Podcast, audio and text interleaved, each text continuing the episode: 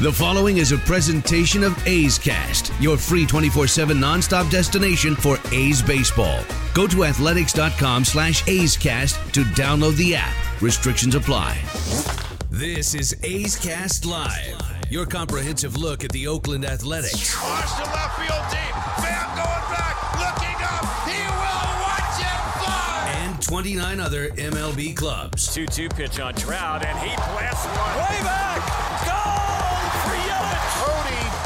Bellinger hits one out. Pete Alonso, he's your home run derby champion. Join us as we take you inside the baseball universe. From spin rate to juiced balls to game changing moments, we have you covered.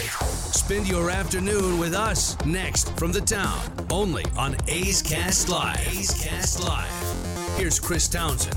Oh yeah. A's have a day off. No one's here at Hohokam Park. We don't take a day off. We're A's Cast Live. We're every day, all day.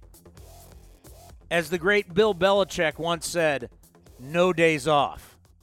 We don't take a day off. We have a phenomenal show for you once again.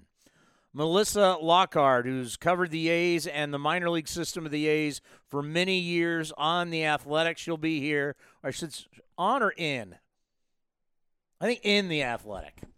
Yeah, in the athletic or on. You can say either. I think. All right. Uh, that's the commander. How are you today? Great. Uh, last day here for me in spring training, but it's You're been You're leaving? yeah, it's been fun. Uh, I've had a. You're right. There's no one. Oh wait, nope. There is one person here in the stadium that we see.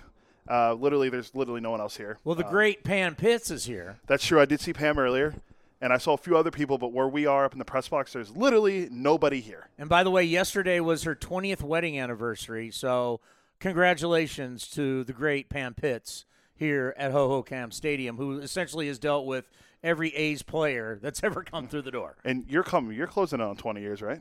A couple more years. Uh, in July will be 19 years for me.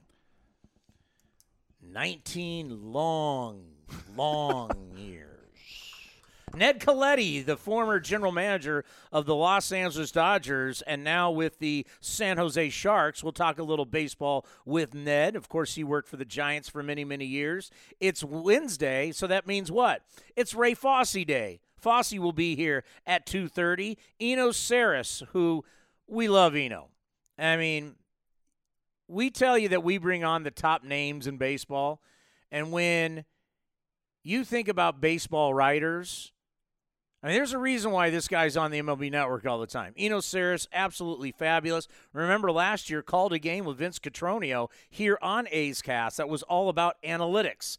And the top producer, researcher for ESPN, Paul Hembekides, will be here. Hembo, who you also get to hear weekly on Buster Olney's podcast, Baseball Tonight.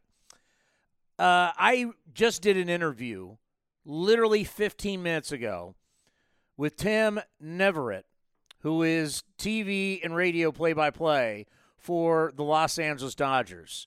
So the A's are taking on Dodger Blue tomorrow here at Hohokam Park. So just, you know, getting ready for the interview, doing what I do. Man, these guys are good. Like, wow.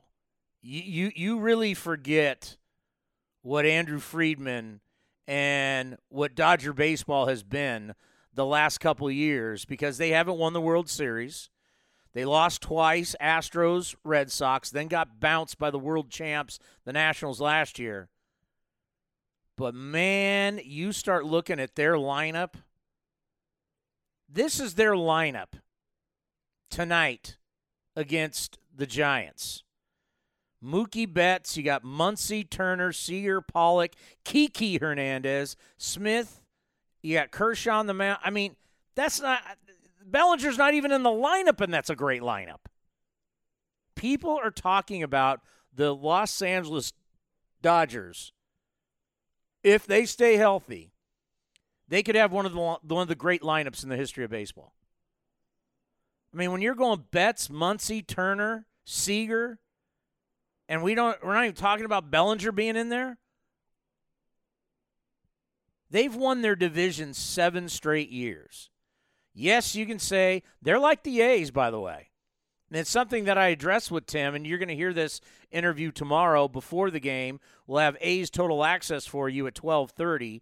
And then, of course, I'll be doing the talk show, A's Cast Live, which you're listening to now. I'll do it after the game till 7 o'clock.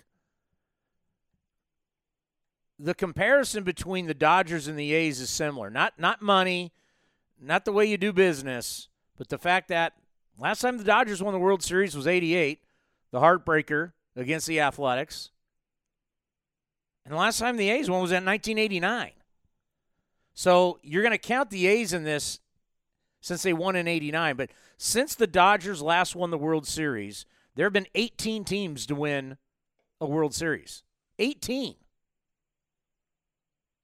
More than half the league has won a World Series. And once again, the A's are in there because it was 89. So since 1988, 18 different teams have won the World Series. And that's not the Los Angeles Dodgers. And the Los Angeles Dodgers, they kill it in attendance year after year after year. They print money. Their TV contract is huge with Time Warner. And even though not everybody can see it, and I don't even know, you know, I, I didn't address that with Tim. I I don't know if he knows, but they got cable wars going on down in Southern California. But the fact that this team in that town with that kind of money hasn't won a World Series since 1988, it's pretty shocking. But this team is stacked. And now you're going to throw David Price in there, where you watch David Price's numbers got instantly better getting out of the AL East and going to the National League West. Because now you're pitching in a, a bunch of pitchers' ballparks compa- compared to the bandboxes of the American League East. Dodger Stadium well, with the juice ball, kind of everything's been a little offensive, but still, Dodger Stadium is a pitcher's ballpark, especially at night with the Marine layer. San Diego, pitcher's ballpark. Once they move San Diego from inland, which would be Mission Valley, to right by the convention center in downtown, which is right on the water, big time Marine layer. And then, of course, San Francisco, where they're having to move the fences in. So, three of the ballparks you're going to pitch in are pitchers' ballparks. Now, obviously, Coors Field in Arizona are highly offensive. But David Price, uh, don't be shocked if David Price puts up some good numbers this year in the National League West. And they're going to win this division. They're going to win the division for the eighth straight year they're on like a Braves like run. Now, the Braves, who won their division, I want to say it was 14 straight years, and is a record, they only won the World Series once. Played a bunch of World Series, but they only won it once. That's where the Dodgers are kind of, you know, they're going to be in the playoffs again. I, I, I don't envision. I mean, there would have to be utter disaster for them not to make the playoffs. And that will be eight straight years of being in the postseason. And then I saw this today Baseball Prospectus, top 100 prospects. Dodgers have six. They've got six. I was going to say, I think I might be able to name a few of them without looking. Uh, Ginger Guard, one, Gavin Lux, two, Ruiz, three, uh, well, they got rid of Jeter Downs, so he's not on the list. I haven't studied her. Okay, I know three of the six. You've heard of Dustin May. I said May. Oh, you did say I, May? I said Ginger Guard. I don't know who this guy is. Gray. Oh, Josiah Gray. Yeah, he's a right-handed pitcher. And then Miguel Vargas. And Go- Gonsolin. Yeah, he's another pitcher. I, I know. mean- so I know all of them. I've heard all of them besides Vargas. I mean, you got six. You've got Mookie Betts and Cody Bellinger in the same outfield. And you and you still have six guys in the top 100 prospects? And Joc Pederson in his 36 home runs sitting on the bench. Joc Pederson can't get in the, the damn lineup. Unless he plays first base. I mean, that, it, it literally is disgusting. Well, he can't play first base. Our old friend Max Muncy plays first base That's true. Yeah. What's uh, because Muncy's tough break for Joc? M- Muncy's not going to play second because that's going to be Gavin Lux, who I got to tell you, this kid better be hell on wheels for as much as they've protected and kept him. But that's the thing about the Dodgers, and I mean, normally I don't want to lead the show off talking Dodger blue, but I was just I was fascinated researching them today and reading up on them. It's just like, damn. I didn't think of them maybe as the favorites to win the World Series, but you should. Who is the aren't the Yankees the favorite in Vegas or they were before all the injuries? Yeah, they were. Uh, remember, I, remember I some take the thought, Do- I take the Dodgers over the Yankees right now. remember a lot of people thought that the Dodgers could win over 100 and or the Yankees could win up to close to 120 games before Judge and Stanton were pretty much not going to play on opening day. They probably and they, Severino's injury. You know, one if Blake Treinen gets back to being Blake Treinen. It's a deadly setup man for Kenley Jansen. And I saw this statistic, mind blowing. 28.3. 28.3. That's the percent of pitches outside of the strike zone that Dodger batters swung at in 2019. The lowest chase rate in the National League. They don't swing at balls with their what, what, what's the God his name's hard to pronounce. What's their hitting guru called? What's his name? Oh, uh, Robert Van Scoyoc, their hitting coach. Scoyoc, that's right. Yeah. I mean, they obviously he's doing something because these guys, they don't swing and miss, and when they do swing it and they hit it, they hit it hard. I mean, Joc Pederson, by the way, of Palo Alto, and I learned because he went into the uh, he went into the uh, Hall of Fame. Also honored at the Santa Clara Hot Stove That's uh, he with Mark Canha. He he didn't show up, He's but- busy. but I didn't realize that uh, he was a great football, a wide. Shouldn't shock you because you see how athletic he is in the outfield. He was a great high school wide receiver. So is Mark Canha, believe it or not. I found that out doing the path on him. Mark was a good uh, high school wide receiver as well. But yeah, I never heard. I knew Joc played football. I didn't know he was a good wide receiver at Palo Alto High. By the way, I was looking at the Dodgers rotation just on their prote- their projected depth chart. You know the pitching staff is going to be good when Walker Buehler is slated to be the number one starter behind ahead of Clayton Kershaw, who's a hmm, like I said, we can say he's a Hall of Famer. Let me ask you this: Who would you rather have in the lineup, AJ Pollock or Joc Pederson? Joc because uh, remember Pollock is the biggest free agent the Friedman and and his team have signed since they that they've been there. And he was not. I mean, he was okay last year, but his playoff He in the hurt. playoffs he was he was awful. He's he has an in, injury history going back to when he played in Arizona. But Joc hit 36 home runs. He's going to strike out a lot. He doesn't have a high batting average, but who cares? He hits home runs. That's what we won in baseball. If you if you hit a home run, that's great. Hey, if they want to send him up to Oakland, Well, yeah, since the the Angels deal isn't going to happen, I don't think. I- I- I- if the Dodgers feel they need to get rid of him because Andrew Friedman signed Pollock and he, you know, he's got to he's got to prove that investment. If they want to get rid of him, uh, I think he'd look good in white cleats. They also have Chris Taylor still too. And with Piscotti hurt, Yeah, you could be you got a great fill-in player, and he'll, uh, can you imagine seeing him hit home runs? Who was it a couple weeks ago? We were talking about uh, Puig playing in the A's outfield. Now we're talking about Pederson.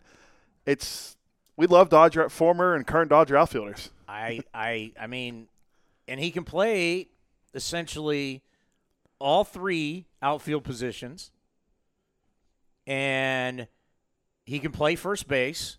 So he's a versatile guy. And then, of course, we have the DH. You wouldn't take a guy who's essentially a 35 plus home run guy that was doing it at Dodger Stadium. He did. I mean, bring him to bring him to Oakland, have him hit over 30. I like Chris Taylor a lot too. He's that guy that can play second, short, all the out, every all three outfield spots. He's still relatively young. He's another guy the Mariners just gave up on and let him go. And uh, look what he's doing. The- Well, he's another guy that changed his swing. Yeah, uh, he and his, I think he's one of the guys. Like he fits the Dodgers system so well. He's one of the guys that he's like Muncy. He'll play anywhere they ask him to play, and I think that's what makes makes him a special player. And that's why they hold on. The same with Kike Hernandez. He plays multiple infield positions, and I've seen him play the outfield before too. That's why they're so good. They have so many guys with versatility that they can put in their lineup who just sit like people like Joc who just sit on the bench and they get, hey Joc, we need you to pinch it, and he goes in there, he'll probably hit a home run for you or strikeout because that's usually what he does. The prototypical three three true outcome guy. See, I knew, I knew guys would be here today. I knew. There's Gossett. there's Fiers. I knew it. They were like, oh, players won't be here. Are you kidding me? There's Daniel Gossett and Mike Fiers. Mike Fiers just waved at us. They both did. Friend, they're f- friends of the program. from Friends of the program, Mike Fiers. Wh- uh, Where are they going? probably going to work out or warm up or just you know toss the old ball around. Well, Fiers is going tomorrow, right? Yeah, that's what. Yeah, that's what Tim Neverett said. And Daniel Gossett is coming back from Tommy John. You know, I heard, who had the interview with him. I think it was Vinny. Vin, it was Vince. Yeah, Vinny had the interview with him where it was very telling about what these guys go through. And I've talked a lot about it with Chris Bassitt. But when you're hurt and you're not around the team and you're like down here rehabbing, it is a lonely, lonely place. You don't feel a part of it. It's just a really tough situation. And Gossett's going through that. So a time like this is great for Gossett to be back with the team, back throwing. You know, uh, we have made Tommy John way too easy. We in the non-science community have made it. Oh, it's Tommy John. He'll be back in 12 months. I, I, Commander, you've been a victim of this. You were a victim of it recently with Lance McCullers Jr. I still think he's going to pitch a good, good amount this year. Where you're you're, right. You're like, oh, Lance, yeah, uh, yeah, McCullers is coming back, but he's a Tommy John guy. So you you you, you think he's going to get run out there for 32 starts and 200 innings? No, that they they need him.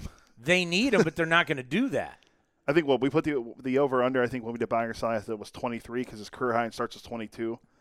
Coming off where they need someone after Verlander and uh, soft tossing Zach Greinke, as we found out earlier about Greinke's workouts. Oh, that was a uh, a, a a really interesting interview and article today on Hardball Talk about Zach Greinke going old school, and Zach Greinke going old school now has an uptick in velocity, and what Zach Greinke is doing is less workout, more just throwing.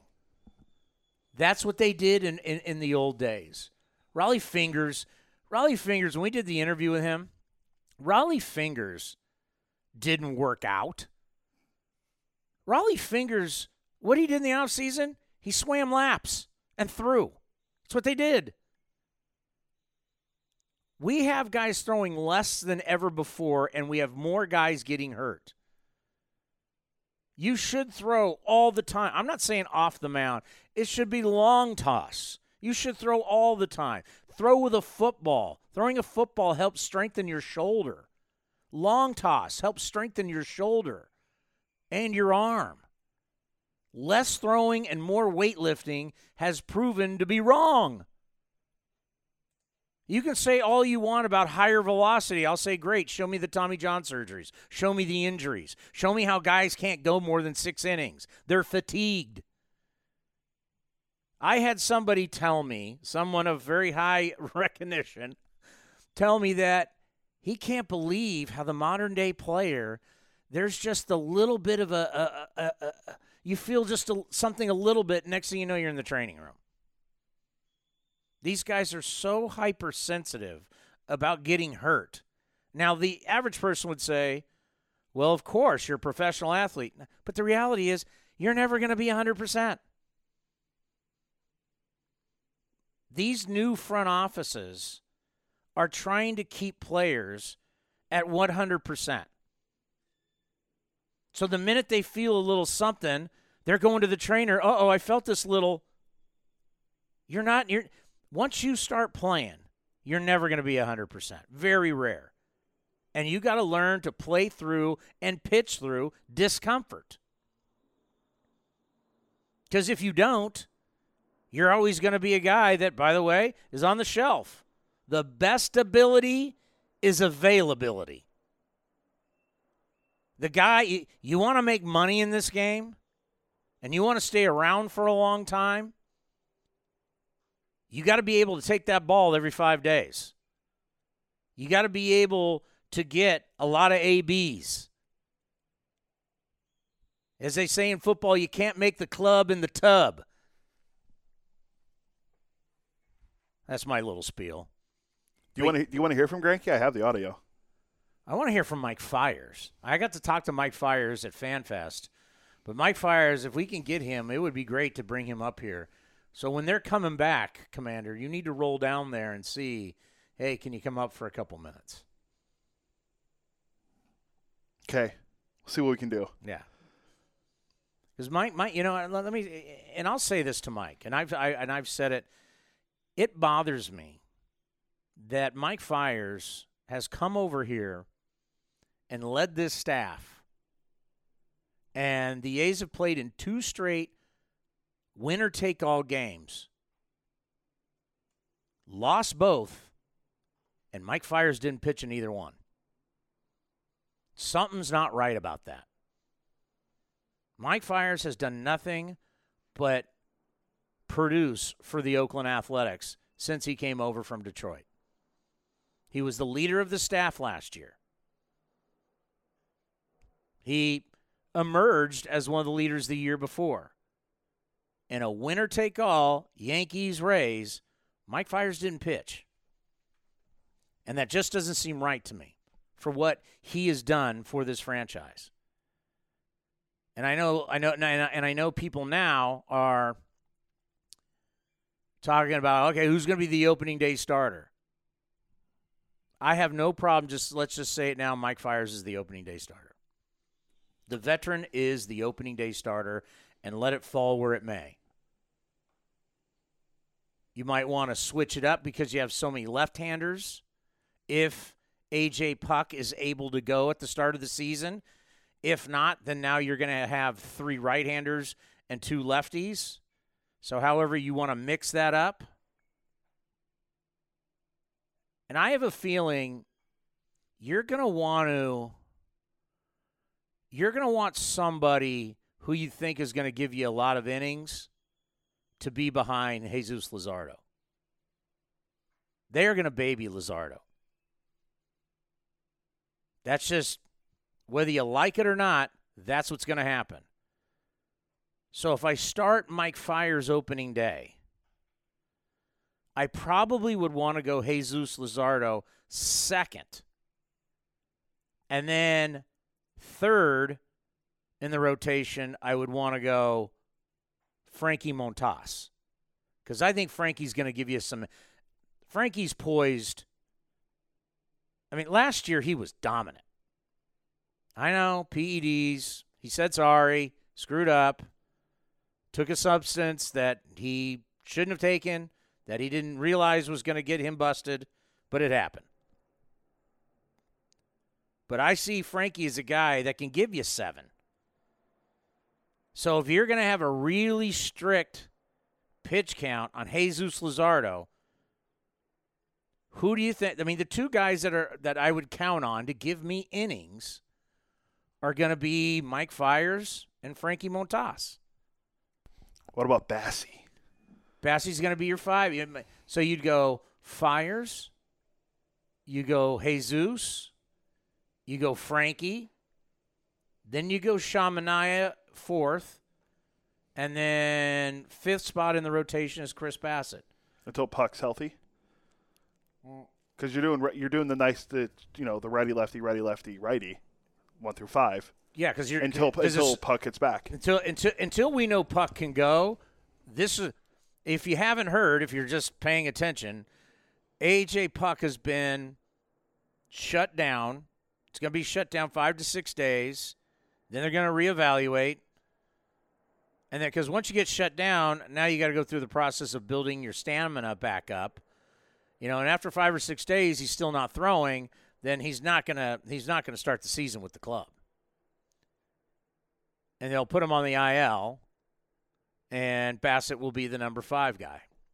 So that's if if I was setting up the rotation, and we'll talk to David Forst on is it Friday? We're talking to David. Yeah, Friday. I'll figure out a time, but you're going to talk to him down here at, at the uh, at Hohokam Park. Friday is David Forst. Saturday, Billy Beane.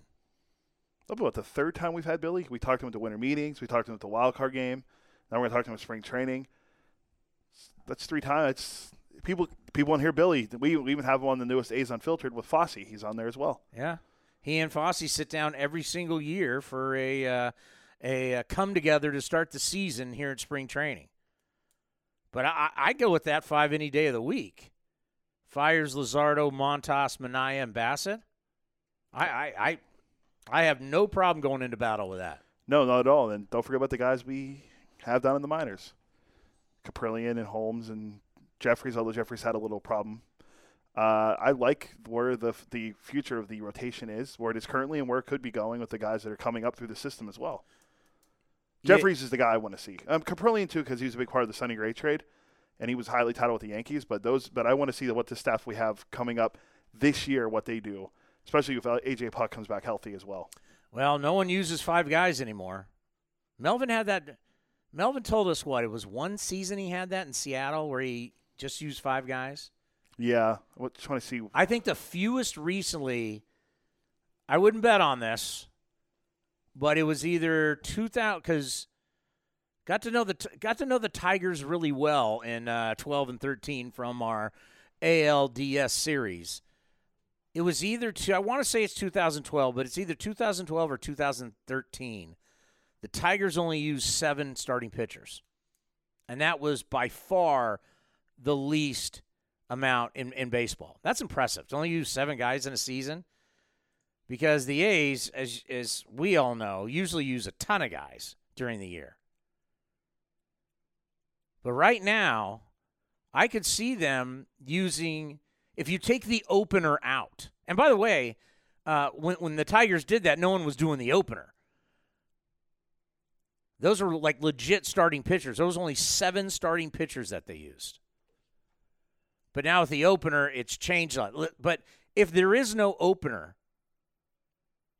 I could see the A's, if they stay healthy, using six guys, maybe seven at the most. Bassitt's going to give you that swing starter when Puk gets back. What do you got?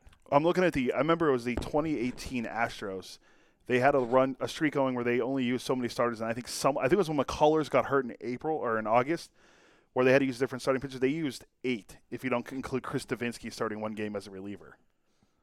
I looked at the Tigers; they had a couple relievers start, but it looked like around seven starting pitchers to pitch for them that year. Uh, uh, so the the Astros in 2018 used eight, if you don't include Devenski. So nine t- altogether. But And, and and by the way, do you see the success of teams that have that? Those teams are really good. those Tigers teams are really good. The Astros are really good. I mean, that's the thing about starting pitching. You can say all you want about bullpens, and everybody's bullpens. It, a bullpen is essentially you're rolling the dice. You got no idea. Look how good the Yankees bullpen was, but they were burnt out by the by postseason time. That was part of the Yankees' problem. And that's what happens when you burn your bullpen for six months and then you get into the postseason and these guys are burnt. That's why starting pitching in innings is so key. If you're having your relievers have an ERA higher than the starters, that's a problem. Melissa Lockard from The Athletic is going to join us coming up here as we'll get into a lot about the A's, prospects, 2020 season right here on A's Cast Live from Hohokam Park. Streaming from the town, A's Cast Live continues with Chris Townsend. Melissa Lockard from The Athletic is going to join us in moments. Don't forget, single game tickets are on sale now. Huge matchups in Oakland this year Astros, Yankees, Twins, Rays, Red Sox, the National League East, Mets, Braves.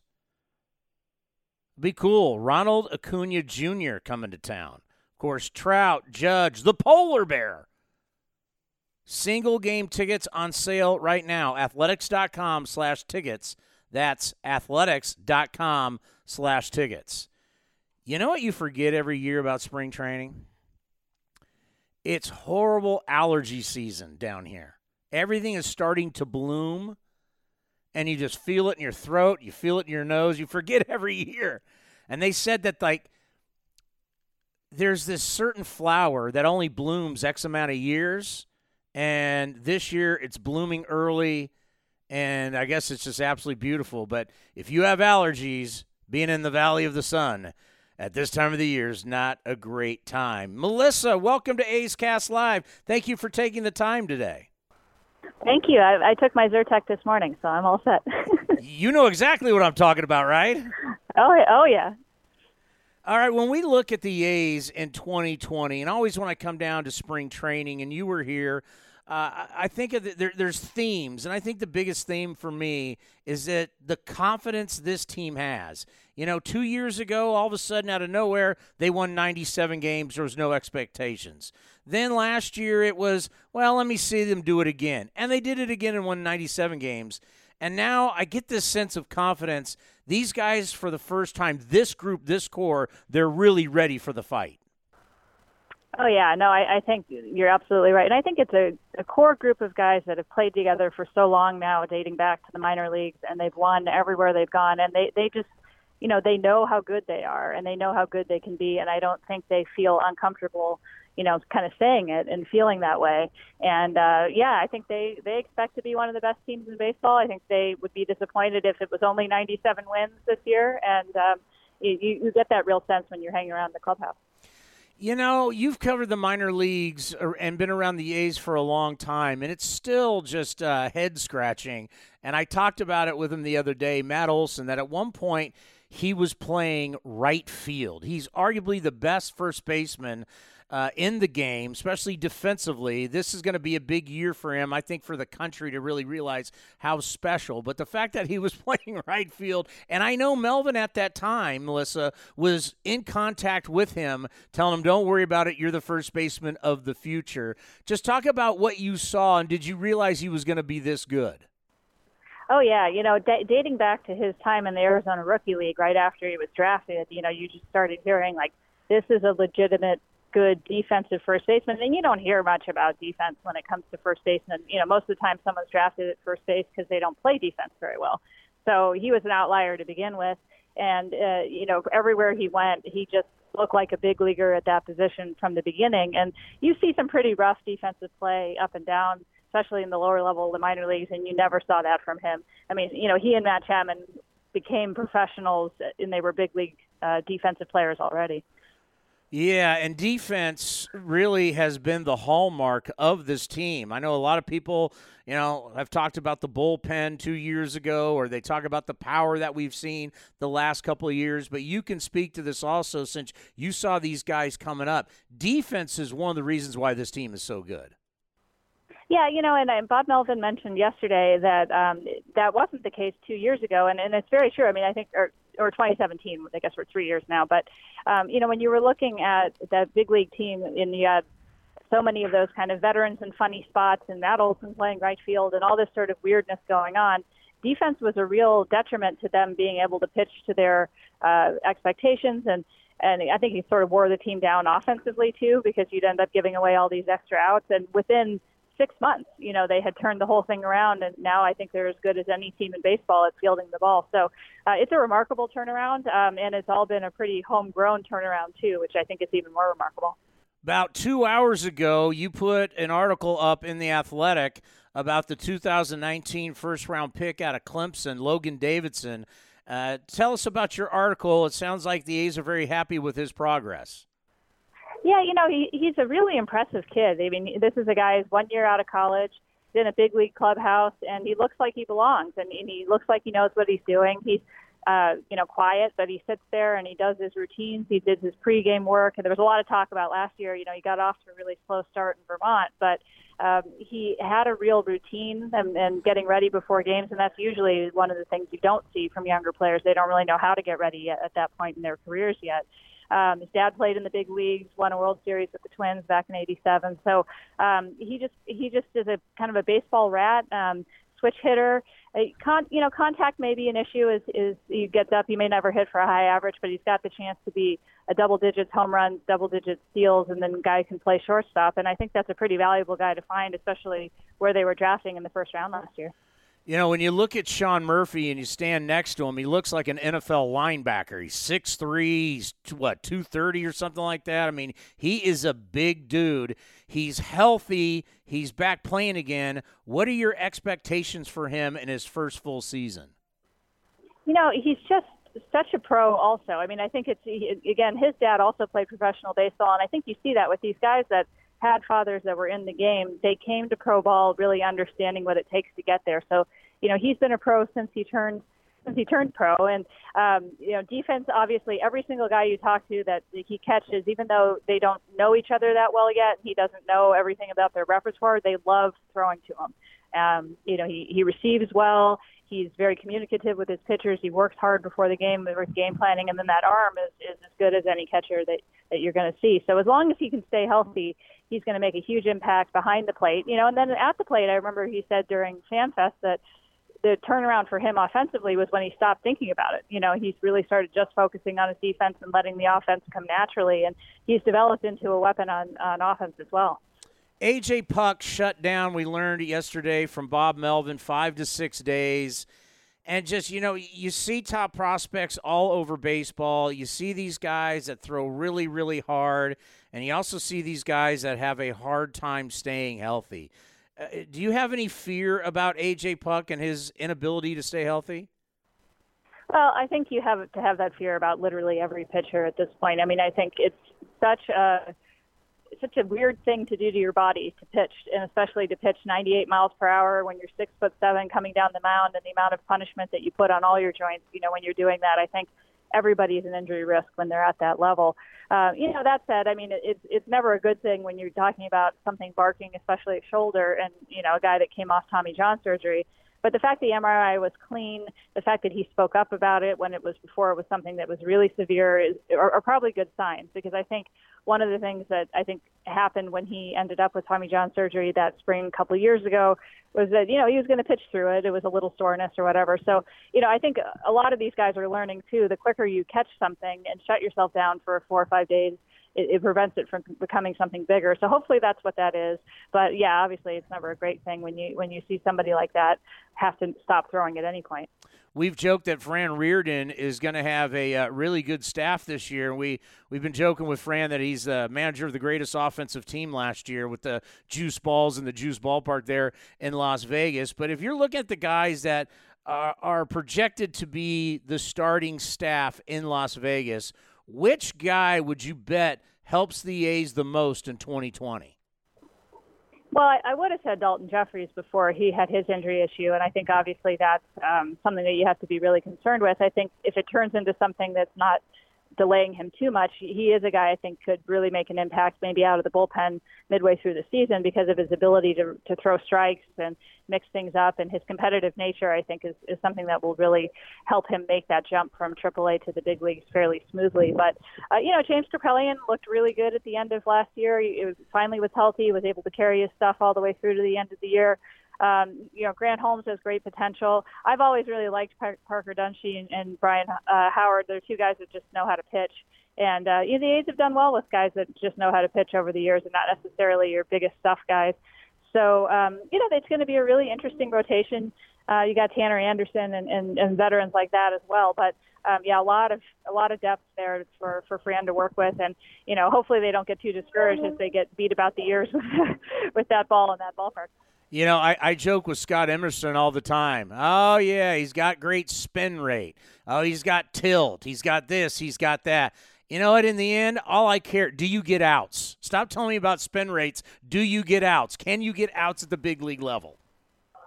Yeah, and, and I mean that ultimately, I mean, he's, you know, Emo's the first to say we need two things from guys. We, we need pitchability and then we need velocity. And if the pitchability is there, there's always a chance. If the velocity is the only thing that's there, there's not really much of a chance. So, um, you know, I think that that is something they still value, and I I think you see that on the staff. I mean, there's there's some guys that are not necessarily your huge stuff guys, but you look at like Yusmeiro Petit and, and people like that. You know, they get guys out, and it, it, it doesn't necessarily have to be 98 to do it. Jesus Luzardo is a special talent. I, I think there's no question. I, what do you? What do you? I, we know he's going to get babied a little bit, but what are your expectations for him in 2020? Yeah, I mean, you know, I think obviously you have to be very careful in terms of how many innings you put on a kid who hasn't thrown that many, you know, consecutively the last few seasons. Uh, you know, that said, as long as he's healthy, I think they'll keep feeding him whatever he can handle because he's shown that from a maturity perspective, there's no stage that's going to, you know, kind of frighten him. I mean, yesterday he he joked and said he gets nervous throwing live BP, but you wouldn't know it. you look at him on the mound and he looks like he's been there for 25 years and he's pitched in seven World Series. So, um, you know, I don't think there's a moment they're going to baby him away from, but I do think the the expectation shouldn't be that he's going to throw, you know, 160 innings because I think just physically that would probably be difficult um, given the amount of innings he's thrown the last couple of years. But they haven't told him anything about a restriction. He's operating under the mindset that he's going to pitch until they tell him to stop. So, um, you know, I think uh, we'll just have to wait and see on that. Let me. Can, can I float a little idea past you and see if you like it? Yeah, sure. Okay, so if we're gonna if we're gonna baby these guys essentially, and they're gonna go we're allowing them to go five. Let's say we're allow them to go five innings. Well, the problem I have with just saying you're going five innings is that now means you're going to have to rely on four or five pitchers, maybe even six, the rest of the way to get you a victory. So why not? If if we're now we're, we're now and Scott Emerson has talked about this, he wants to train a staff. Hey, when we give you the ball, no matter what time, no matter where it is, you be ready to pitch why not have the bullpen pitch the first maybe three innings or maybe four innings and then have Jesus Luzardo come in and pitch the last five or six because he's arguably got the best stuff and allow him to end up closing out the game and winning the game for you. Because if he goes out there and just gives you five, he's not going to factor in that many games. Yeah, I mean, I think I think what you will see is a little more mixing and matching. I mean, one of the things they've talked about a little bit in the past is sort of tandem starting, and unfortunately, with the 13 pitcher cap, it isn't something they can just add a 14th pitcher and then be able to match guys up. But um, you know, if, if you could go say four innings Luzardo, four innings Puk every five days, you've got you know eight innings that are going to be pretty strong, um, and then you go to Liam Hendriks. I think that works out pretty well for you as a formula. So um, I think even even though you can only carry 13 pitchers, there may be moments where they sort of shift to kind of a, um, I don't know, a sliding scale kind of rotation where you, you have an ex, you have like you did in September where you know that somebody's going to come in and they're going to work three innings like Luzardo and Puk did towards the end of the year, um, and where they can kind of do that to keep those guys on a schedule, but not necessarily throw um, you know huge innings on them early in the season, you may see that. And I think Chris Bassitt actually, frankly, is going to be probably the most valuable pitcher on the team because he may be the guy that's the one that kind of bridges those starts if they are only going to go four or five because of, of inning limitations. And you know he he was great. I mean he was probably their second most consistent starter last year. So um, you know that he won't necessarily be in, in a five man rotation is a pretty big weapon to have out of the bullpen. Melissa, thank you so much for your time. Keep up the great work with the Athletic, and we'll talk to you soon. Appreciate it. Thanks for having me on. Melissa Lockard from The Athletic. Uh, she does a phenomenal job covering the A's and especially the minor league system. Are you with me or against me? You want Luzardo for the first five or the last five?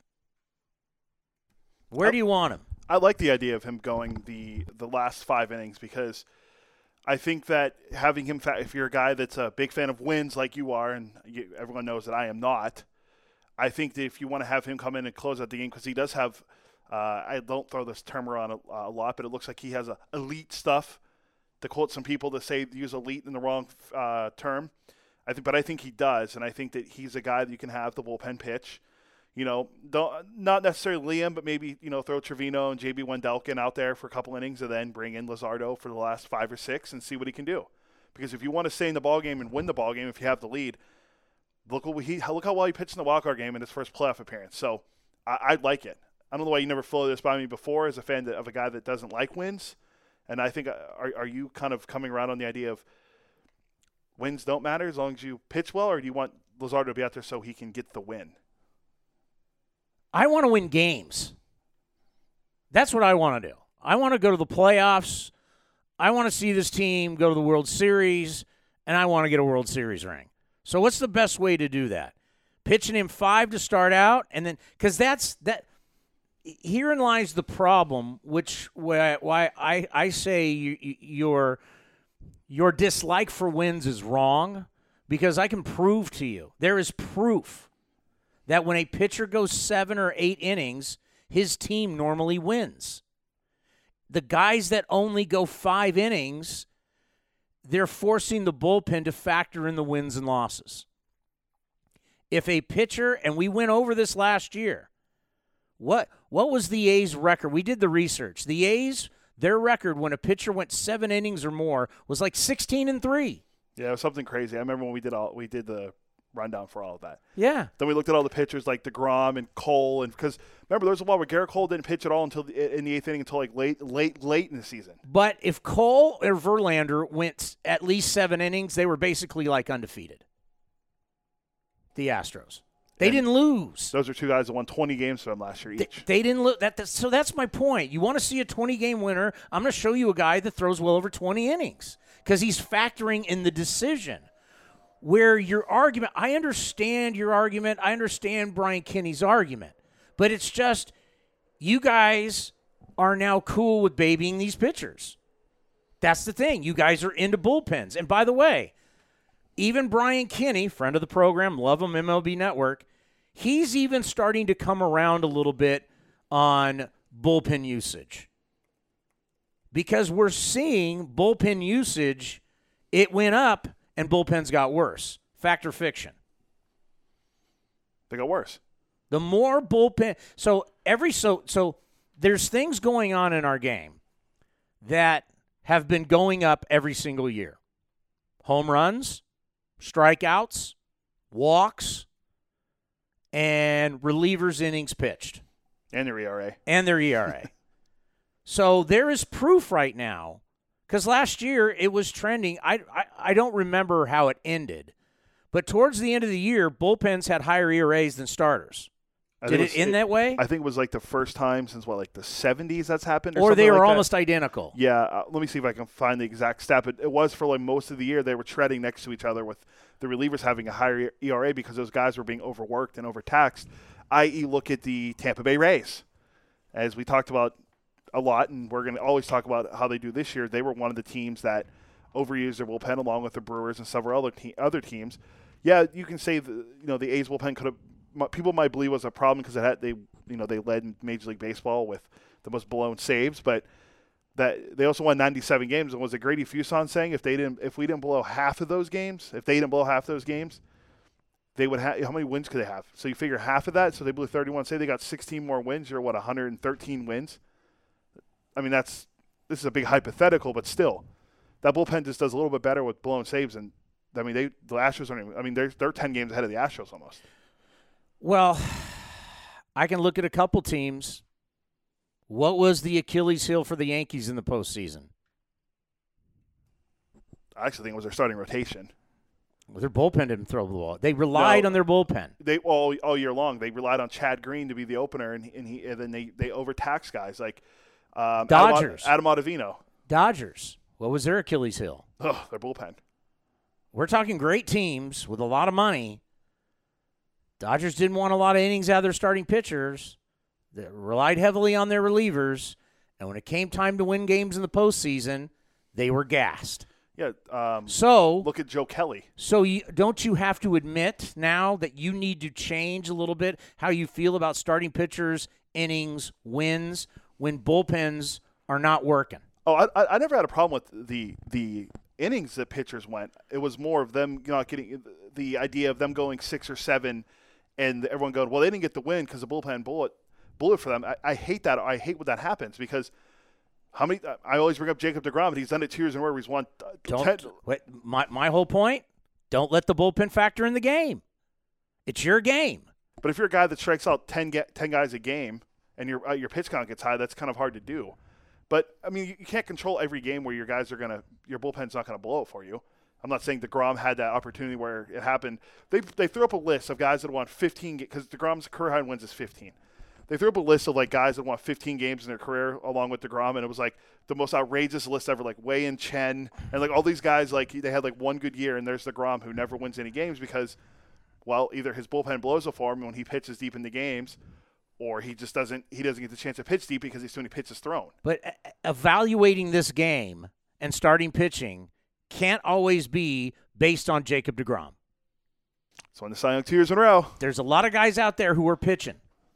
It all just can't be Jacob DeGrom because the other numbers, there's outliers in life. Oh yeah, of course. I can prove to you, if we went through every starting pitching pitcher in Major League Baseball that went seven innings or more last year, that the record would be well over 500.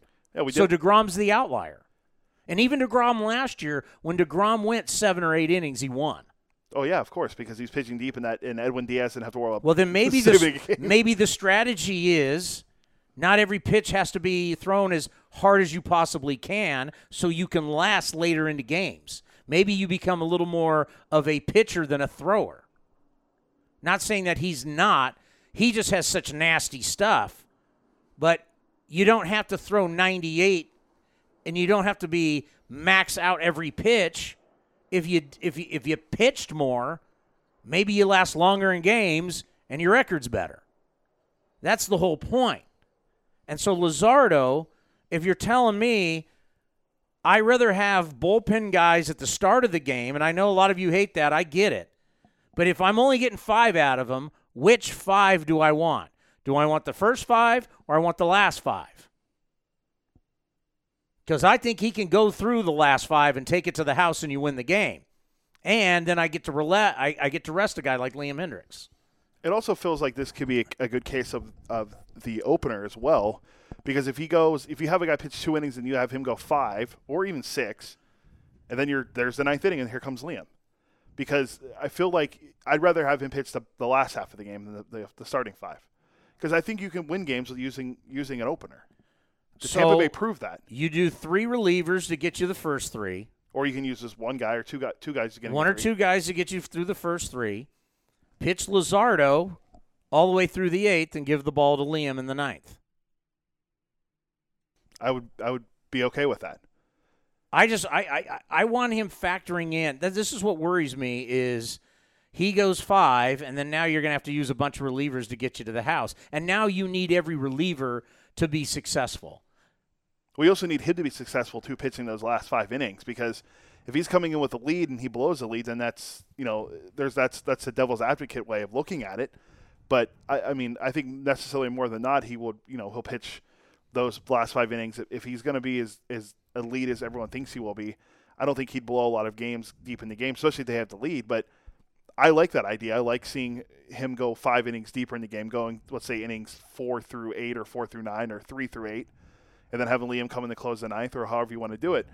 But I still like the idea of using the opener regardless. I think that yeah, just because the the t- when the when the A's used Liam in the wild card game in New York and it didn't work, I don't think that's how you. Could, that, I feel like that's an outlier more than anything.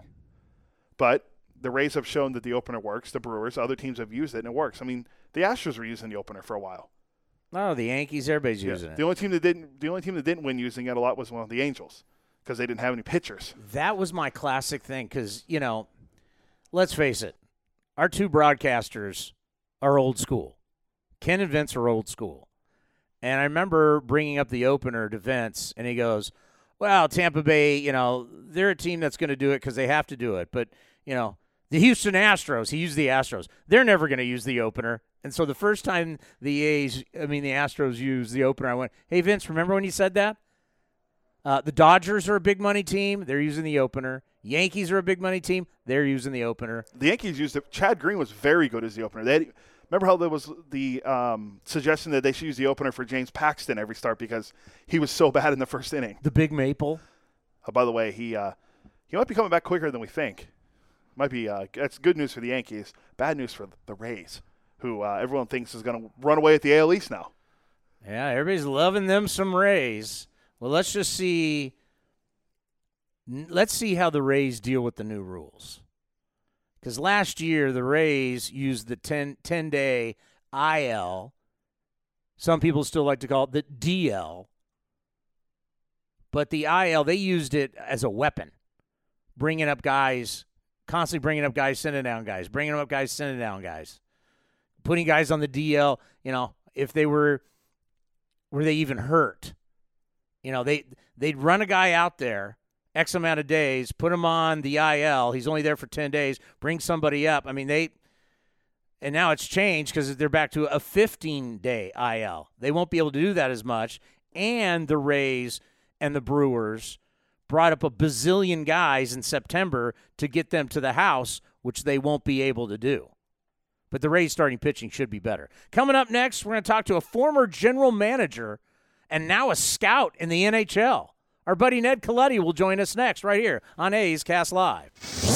This is A's Cast Live, your comprehensive look at the Oakland Athletics. Watch the left field deep. 29 other MLB clubs. 2 2 pitch on Trout, and he blasts one. Way back! Goal for Yelich! Cody Bellinger hits one out. Pete Alonso, he's your home run derby champion. Join us as we take you inside the baseball universe. From spin rate to juiced balls to game changing moments, we have you covered. Spend your afternoon with us next from the town, only on A's Cast Live. A's Cast Live. Here's Chris Townsend. All right, Ned Colletti's going to join us in moments. Be interesting to ask Ned what he thinks if Mookie Betts has a good year. What is he worth?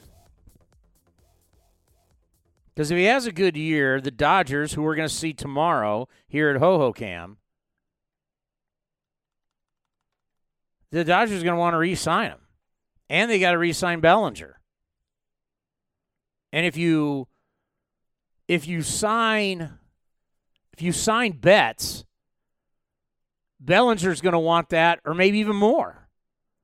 So Ned is a former GM of the Dodgers, knows all about what's going on there with Dodger Blue. And we do have him. Ned, welcome back to A's Cast with Chris Townsend. How are you? Hey, doing good, Chris. So it's this time of the year, you know. I, I know you're doing the stuff with the Sharks, but uh, it's this time of year, spring training, such a special time in baseball.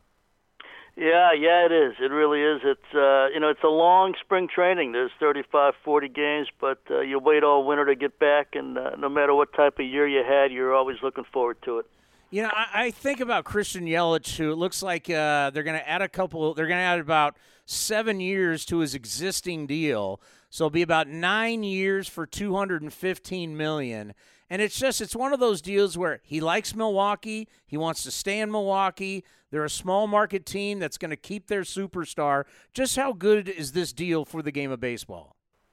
Well, I think it's always good when a player, especially a, a great player like uh, like Yelich is, uh, can stay with one team. I think it's um, it's a little bit rare. You don't have many Tony Gwynns or Cal Ripken Juniors out there anymore that that have a chance to do that. Uh, but I do think it's good for the game. I, you know, if you look back and you know, people never like to look back that deep, but if you look back a long time, you know, players before before free agency, which obviously changed the game and uh, was something that was probably long overdue. Uh, players always stay with the same team, but uh, today it's a, it's a different dynamic. So I do think anytime you have a chance to, to hang on to somebody for the duration of their career, draft them, sign them, develop them, and then let them become uh, major league players. And then in his case, uh, obviously one of the best in the game. I think it's good for Milwaukee. Well, I think about the Mike Trout deal and 435 million, and now Mookie Betts traded over to the Dodgers, uh, and obviously the Dodgers don't want to consider him a rental. If Mookie Betts has a great year, what do you think his value will be on the open market? Well, that's a that's a great question. Um, I I don't necess- I don't really know what it would be. I mean, people talk about him being one of the top four or five players in the game. Some people go uh, as far as to say he's uh, second to Trout. Uh, obviously, that's all conjecture. That's all opinion. I think a lot of it will depend on on market and and who's interested. Uh, you do have some teams that uh, that usually go over the the luxury tax year after year. Boston, of course, did for a long time. Drop back down. Um, that changes the dynamic quite a bit. Had had Boston signed Mookie Betts, uh, which is kind of what probably led to this deal, that deal would have probably cost them between 75 and 80 million dollars a year when you add the luxury tax to it. So. Uh, probably depends on teams that have been below the tax a little bit. Dodgers have been below it for a few years now. Maybe going over it this year for the first time in a while. So I do think that that is also part of the the, the dynamic that will lead to this. Uh, I don't think uh, many teams uh, can really go after a, a player of that caliber at that at that pay level. So I do think that the market is limited, but it's big market teams and it's teams that that uh, have a chance to compete and have a chance to win year in year out. Yeah, LA is all about stars, and that's whether it's the Lakers or the Dodgers, it's what it's all about. And then I think how much will, if let's say they do get a deal done with Mookie Betts, how do you think that affects the negotiations with your reigning MVP, Cody Bellinger? Well, that's a good question. It's uh, you know he's obviously uh, a very very talented player. I've known Cody since he was 17, 18 years old, and uh, been great to see him continue to get better and better and to strive for greatness and. Uh, uh, really got, got there last year in so many ways. Five tool player, really a six tool because of how he thinks the game. I think that every year it's interesting to see what the top talents uh, do receive when they do become free agents. Cody, represented by by Scott Boras, who uh, had himself a tremendous year this past season, signing uh, Rendon and, and Gerrit Cole and Keuchel and on and on. I mean, he had a tremendous year as far as uh, representation goes. So uh, anytime you're you're dealing with Scott, you know you're going to be uh, expected to to reach a, a level that in some cases has never been reached before, or uh, to have something to it that is uh, is special. You know, Strasburg was another one this past year that he had that uh, opted out of his deal and then and then signed for a much longer term and and much higher dollars uh, going back to the team he was at. So it'll be interesting to see. And um, you know, there's all different negotiations are so so interesting all the time. I think that there's a um, there's a a chance, and I, I'll, I'll take the Dodgers out of it though. But whenever you do sign one one star player, one great star player, that does take a little bit, in some cases, a little bit of pressure off a team as well because they have they do have a talented, talented player. And I and I think that the, the worst situation is when you're a big market club and you you don't lose one, but you lose two or you lose three all at one time. That's that's tough to do. But as you do sign players, uh, I think that it helps fortify your team, and I think that you you love to keep your group together, like the the Brewers just did with Yelich. But I do think you also have to be prudent and wise with how you spend it and for how long you spend it. Most of the time in my career, it wasn't necessarily the amount of money per year that uh, that uh, stopped me it was really the term. It always seems to be a year or two longer than a team is comfortable with. So uh, that's another factor. There's, all, there's so many different factors to it. It's not just it's not as uh, as cut and dry as it may seem. Yeah, star players can be so important for organizations and what your organization stands for. And of course, when you were in San Francisco with Brian Sabean, you had the star of stars and Barry Bonds. Just talk about what that star player means to the fan base and means to the organization. Well, Barry was uh, was obviously a tremendous player in San Francisco. Uh, probably people always ask me. I've been at it almost 40 years. You know, who was the best I've seen, and position player wise, a player I was around a lot. Uh, nobody was as talented as Barry. Uh, Barry, talk about the five tools of Cody Bellinger I mentioned, and the sixth tool of intellect. You know, Barry had it all too, uh, at even uh, a higher level and uh, somebody that uh, I think I did two deals with uh, Barry and his representatives while while I was there. I think a two-year deal, and then uh, had had the pleasure to do the deal after he hit 73 home runs. He was a free agent after that season, so timing worked out pretty good for for B at that point in time. But uh, if, as you look back at the history of that franchise in San Francisco, the the uh, almost uh, defection to Tampa and and all that, and then the signing of Peter Magowan, uh, Peter Magowan and Larry Barron ownership did with with Barry. Uh, that was a year before I came to San Francisco, but you could see that it started to turn, and I think signing him was a a major a major factor in uh, in the new ballpark. It was a ma- it's not even a new ballpark anymore, but in that ballpark being built in the year 2000, I think his his presence, his ability, and the commitment that ownership had shown by signing somebody who had kind of grow up near the organization with his dad, uh, the great Bobby Bonds, and then uh, had a chance to bring him from Pittsburgh. I think that made a major impact on the city, on the fan base, and on the commitment that ownership made and that the fans made in return. I think it's a great example of of how it can how it can turn that way. And then that he stayed the, the rest of his career there, also indicative of of keeping your your star player, even though he wasn't drafted by San Francisco uh, out of college. Uh, he was still somebody that had had kind of grown up there and kind of had a little bit of a favorite son approach to it. So uh, it's a good point you make. He was uh, very instrumental, I think, in a lot of the success of the organization. Not just the home runs, the batting average, and the stolen bases, and the great defensive play in left field, but also in I think keeping the franchise there and making it one of the one of the crown jewels of baseball. Ned, I don't think a lot of people really understand what a brilliant mind Barry Bonds has with baseball. He's brilliant. He, um, to me, he was as, as close to genius as a hitter as I've seen. Um, I, I talk about it all the time when asked, uh, you know, who was the best, as I said, and and he he saw a game differently. I think the greatest athletes among us see the game in slow motion, and uh, we watch a game. It's almost like watching a movie. They see it frame by frame, and I, I would see him do things I, I've never seen a player do uh, before or or after uh, people I watched on a daily basis, where you can really see the intellect at work. Genius, genius at what he did. Understood the game, understood the strike zone. Would rarely, rarely good get after a pitch out of the strike zone. Would rarely argue a call. So he he always he was always in a good spot, and just a tremendous, tremendous gifted athlete, but also really, really smart and somebody who understood hitting and understood the game and the nuances of the game. Uh, the best I've seen, the best player I've seen on a daily basis in, in 40 years. Hey Ned, before we let you go, how, how's the new gig with the Sharks going?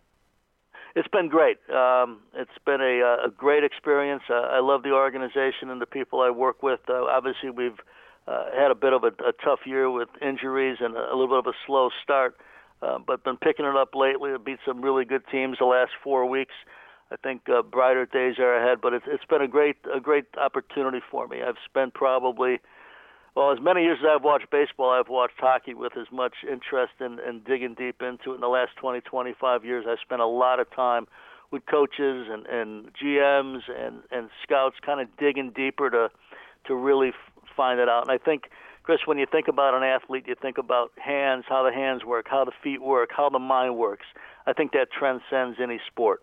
And so I, I think the adjustment for me has been uh, uh, refreshing in a lot of ways, but also uh, something that I, I feel confident in in doing because I've, I've been watching ath- athletes for so many years with a not just a glance, but certainly with a with a deep uh, understanding of it and, and an understanding that I always wanted to get better at it and to try and figure out how it all worked and, and how players think the psychology of it all. So it's been a tremendous experience. Uh, I like the way we played the last few games, especially the last couple here.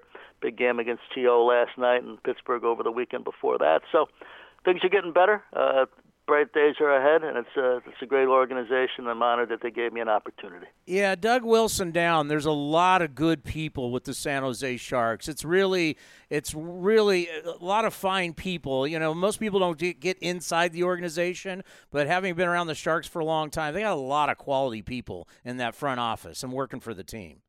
You know, I've had other opportunities uh, in in in the NHL. Um, but it meant a lot to me to be able to work for people who I, I really know and respect and uh, admire, and that we have a uh, have always had a, a real solid, uh, not just a friendship but relationship where we could challenge thought process. I think that's how you get get good. I think that was probably a strength that Brian and I had in San Francisco for about 11 years, where we would challenge the thought process to to see how we can make everybody as good as they can be. I think it's incumbent upon leadership uh, to do that. And uh, when I started talking to to Doug Senior and Doug Junior and Joe Will, um, you know, I, I've known them for a long, long time. I've known Doug Junior probably 15 years, and Doug Senior probably 25 years, and and and Joe probably close to that from my San Francisco days because Joe was in San San Diego, uh, San Jose uh, well before as, as long as well as uh, Doug Senior. So uh, knowing them and knowing how they approach the game and and how uh, respectful they are and how honorable and just good people they are, plus great hockey people. uh, when they came, and we talked about it a little more than a year ago. Now I thought, you know what, this is a not only a great opportunity in a sport that I love, but with people that I, I have so much respect and admiration for, and I, and I know who they are, and they're genuine and they're real. And to me, at this stage of my career and my life, um, that's what I seek. Ned, you're the best. We always appreciate the time. Good luck the rest of the NHL season, and we'll talk you la- talk to you later on All down right. the line. All right, Chris. Thanks for the time today. All the best. Thanks, Ned. Ned Colletti. Great guy. Ned Colletti, text him and tell him I said thank you. He's, I mean, I've been dealing with Ned since back when he was with the Giants, and superhuman being. I mean, he's a really, really, really good man.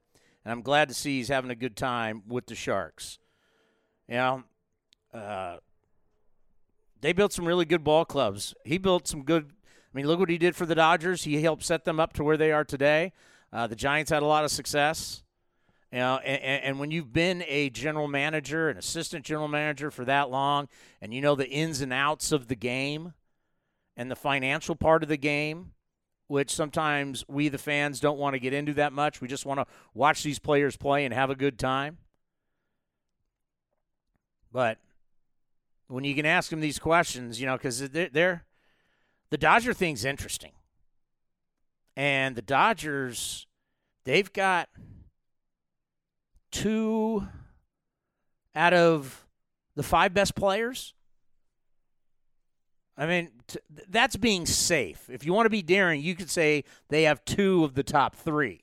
No one's taking. Whoa, whoa, that's a hot take.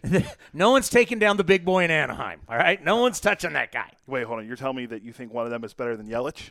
I'm just saying. I think Yelich is better than Bellinger, but I don't think Yelich is better than Betts. Bellinger's younger. True, but I, I think I think- Bellinger, if you compared their careers to date, Yelich wasn't that great in Miami, no, he was not, but he got to Milwaukee and but that's okay. I, I hear what you're saying, but Bellinger, Bellinger wasn't great two years ago after his rookie year.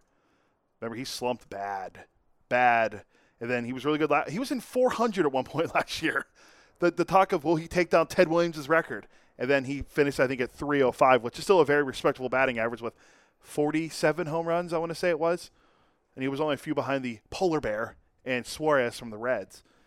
Uh, I, I like Bellinger. He's a great outfielder. He has a great arm. We saw what he did with his defensive run saves last year. Uh, everyone knows I'm a big Mookie Betts fan. I think Mookie is a spectacular player on top of being a spectacular bowler. Um, you just you, you just love that bowling, don't you? yeah, well, and you know, I read again today how Bellinger did, did not miss the game the other day because of Top Golf. I'm still going to believe that it was because of Top Golf, and you you can't change my mind any other way. Okay. Bellinger is 23 years old. 23 years old. And 20, I think he just turned 24. He's got 111 home runs. He's got 288 RBIs. He's got a career OPS of 928 in his three years. There's no way you can tell me Yelich is a better player than him. When it's all said and done, his numbers will dwarf Yel- Yelich's. Think Yelich is at 28. He's not even he's not even 25 yet. Yelich's here's Yelich's two years in Milwaukee. No, no, give me his years in Miami. All right. So his rookie year, he hits 288 and 240 bats with only four home runs. Okay, four home runs. So his first year, how old was he? 21. Okay, he was 21. His first year, he hit four home runs. That- Bellinger's first year, he's 21 and hit 39. How many games he playing? Uh, 132. Yelich played in 62. Okay, go to the next year. Uh, his next year, he won a Gold Glove. Hit in 144 games. Hit 284. Hit nine homers. Drove in 54. Okay, so the next year, so this is we're comparing him by age. So this is his 22 season. Bellinger hit 25 jacks, 76 RBIs. By far better. Let's go to their third year in the big leagues. 300 for Yelich in 126 games. He hit seven homers and drove in 44 runs. Oh, really? Bellinger in his third year hit 47 home runs, 115 RBIs, and won the MVP. Eh, Bellinger has been rookie of the year. In three years, he's been rookie of the year and an MVP. And you're comparing You're saying Yelich is better because he goes to a bandbox for two years? The last two years, Christian Yelich has led the National League in batting average. You said ba- oh, no, not No, I'm, I'm playing that card for Wow, you. Playing that card for you. Wow. He had 36 homers in 2018. He had 44 last year, and he only played 130 games. I, we know about the baseball. He missed 32 games, but he had thir- he had 44. He would have beat. He would have more home runs last year than Bellinger. Bellinger's 23 years old and has already been an MVP. Well, Ye- Yelich was 26 who won the MVP, so it's only three years. So trending right now, because well, in a few years, Yelich will be in his 30s. Oh no, the 30s.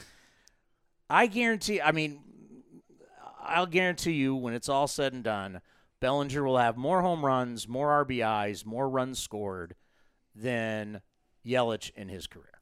And I will bet you he wins more MVPs. Oh, I don't know. The MV- I mean, the MVP is going to be. It'll be. I mean, he could win. It. I know you love Yelich. He could win it. But the fact that you're telling me that a guy that could not hit for any power. That's a hard ballpark. Besides, hey, only Stan hit home Oh, wow. Wow. So, how many home runs did Stan hit that one year? You- you- 59. You, are so all over the board when you try and defend your beliefs. Oh, no. You, you, you're all over the board. he just developed late. I mean, well, he- this guy didn't develop late, and this guy's going to do it for his entire career. How many how many home runs did Christian Yelich have after three years? after three years, he would have had uh, wow 20. Uh, Bellinger's got 111. Yeah, well, So if he keeps doing this, there's a lot of protection at lineup to let him hit, get some pitches. I'm just you, you, you know what I'm using for my argument? Math. I'm just basing off the last couple of years. I think Yelich. Is, I mean, I know he's older, but he's they're neck and neck. I mean, I just like the way Yelich plays, And if this kid, and we saw how valuable was to the he's Brewers. only 23. What do you think his numbers are going to be like when he enters his prime? He's gonna be good. I don't think we better. I mean, do you think if you combine him and Bellinger, they'll? Who, who's got a better throwing arm? It's a good question. I never really actually really watched Yelich throw the ball. Who's So more, I'd go with Bell- I'd go with Bellinger. who's more versatile defensively? Bellinger, he, play, he can play first base. Yelich can play the out, all three outfield spots though. How many gold did Bellinger win a Gold Glove this year? He did. So they have a Gold Glove to their name too. How many does how many does he have? He has one. He won one his second year. Oh, okay. Took Bellinger three years to win a Gold Glove. Yeah. So in three years, once again, Bellinger's Rookie of the Year, MVP, All Star, Gold Glove winner. Yelich is in In the, three years. We went over this yesterday. Yelich is the best hitter in baseball since the uh, All Star break in 2018. That's including Michael Trout, the master of golf balls down there in Orange County, Disneyland, wherever they play. Recently on Sirius XM MLB channel, I heard a great story about Trout. Uh, our buddy Mike Ferrin from SiriusXM. If we get to talk to him on Sunday, that'll be great. He also works for the Diamondbacks. So if you have Sirius, eh, Sirius or XM, I guess I have XM in my new car, and it's uh, channel 89. NFL is 88, baseball 89. I kind of stay right in that lane. I'm not what- going to hot country or Well, today's hits or It's too bad you're not at home, uh, home Frank right now. Sinatra channel. Because I'm sure uh, all you'd hear in the Bay Area is Tom Brady to the Niners. So good. Tom Brady's going to the Niners. I'd say that's the rumor. Apparently, Belichick and him didn't have a good conversation. It's all. It's all coming. It's Garoppolo or Carr. Who's the quarterback next year in New England? How about trading? Why don't you just Don't- don't trade? steal- you're going to steal my idea again, aren't you? well, they're going to need a quarterback, so why don't you say flip Garoppolo back to uh, New England for draft picks? Uh, that'd be that'd be so great to get if uh, Belichick got him back. I'd like the idea of Brady sign like we, Brady signed with the Raiders and then they take Derek Carr and win the Super Bowl in, in New England. Derek Carr goes, "Oh my God, that would be so oh man. that would be so Raiderish." Oh oh man. Oh man. Big Super Bowl man. Tom Brady to the Niners. Wow. All right. So Mike Trout, Mike Mike Ferrin. Are you talking about the? Wait, you, you've blown my mind now Yeah. with with well, I, I was curious because I wonder, I wonder if you're going to tell the Diamondbacks how they didn't draft Mike Trout story. What would you do? I mean, let's face it. Tom Brady has made enough money. You know, when you're put when, when you're making 24 mil a year for years and your wife is the ultimate supermodel, she's worth it's something like half a billion dollars. She's made, I mean, she's made north of 400 million, I believe, or she's worth that. She's worth way more than he is. So if I was him, why would I want to go to a team and say I want to make the most money? We have seen what happens when that like Aaron Rodgers. They can't surround you with great players. 400 million for Gisele. Yeah, the Brady's don't need money. They're around like 600 million combined. I'd, I'd play for nothing and put a bunch of guys around me, and I want to win a Super Bowl, and I want to do it against the Patriots. Niners got a great defense. You put Tom Brady in there. How about Brady versus Belichick in the Super Bowl? Brady versus Garoppolo in the Super Bowl. And it would and it would be the tenth Super Bowl for Tom Brady. That's incredible. there are teams that haven't been the one. The Lions have been playing football for like 180 years. They have never been to a Super Bowl. Brady's going to be. Brady could possibly head to 10. Can, can I drop a little secret on you? I, well, I guess we're not going to get the Mike Trout story because the face is coming up. And I'll get to the Trout story.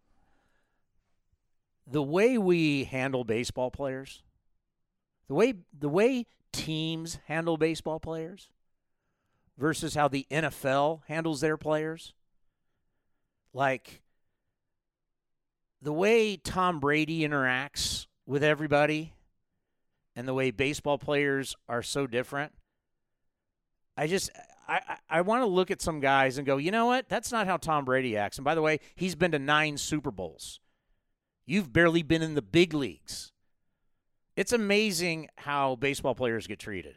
It, it really is. It, it's a whole different world.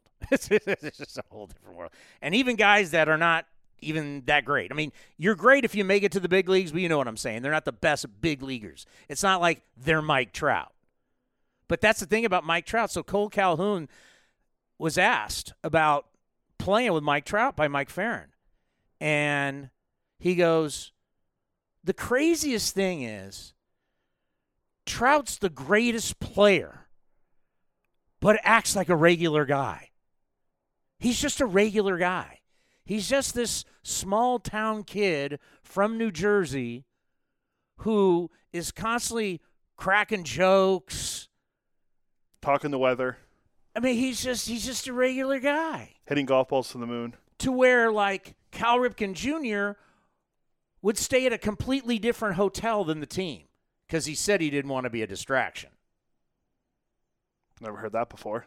You learn something new every day with you. Yeah, Cal Ripken Jr. didn't stay with the Orioles in the same hotel. I never knew that. I'm glad to know that now. Barry Bonds had six lockers and a lounge chair and his own television. I heard enough about Barry Bonds today. Okay.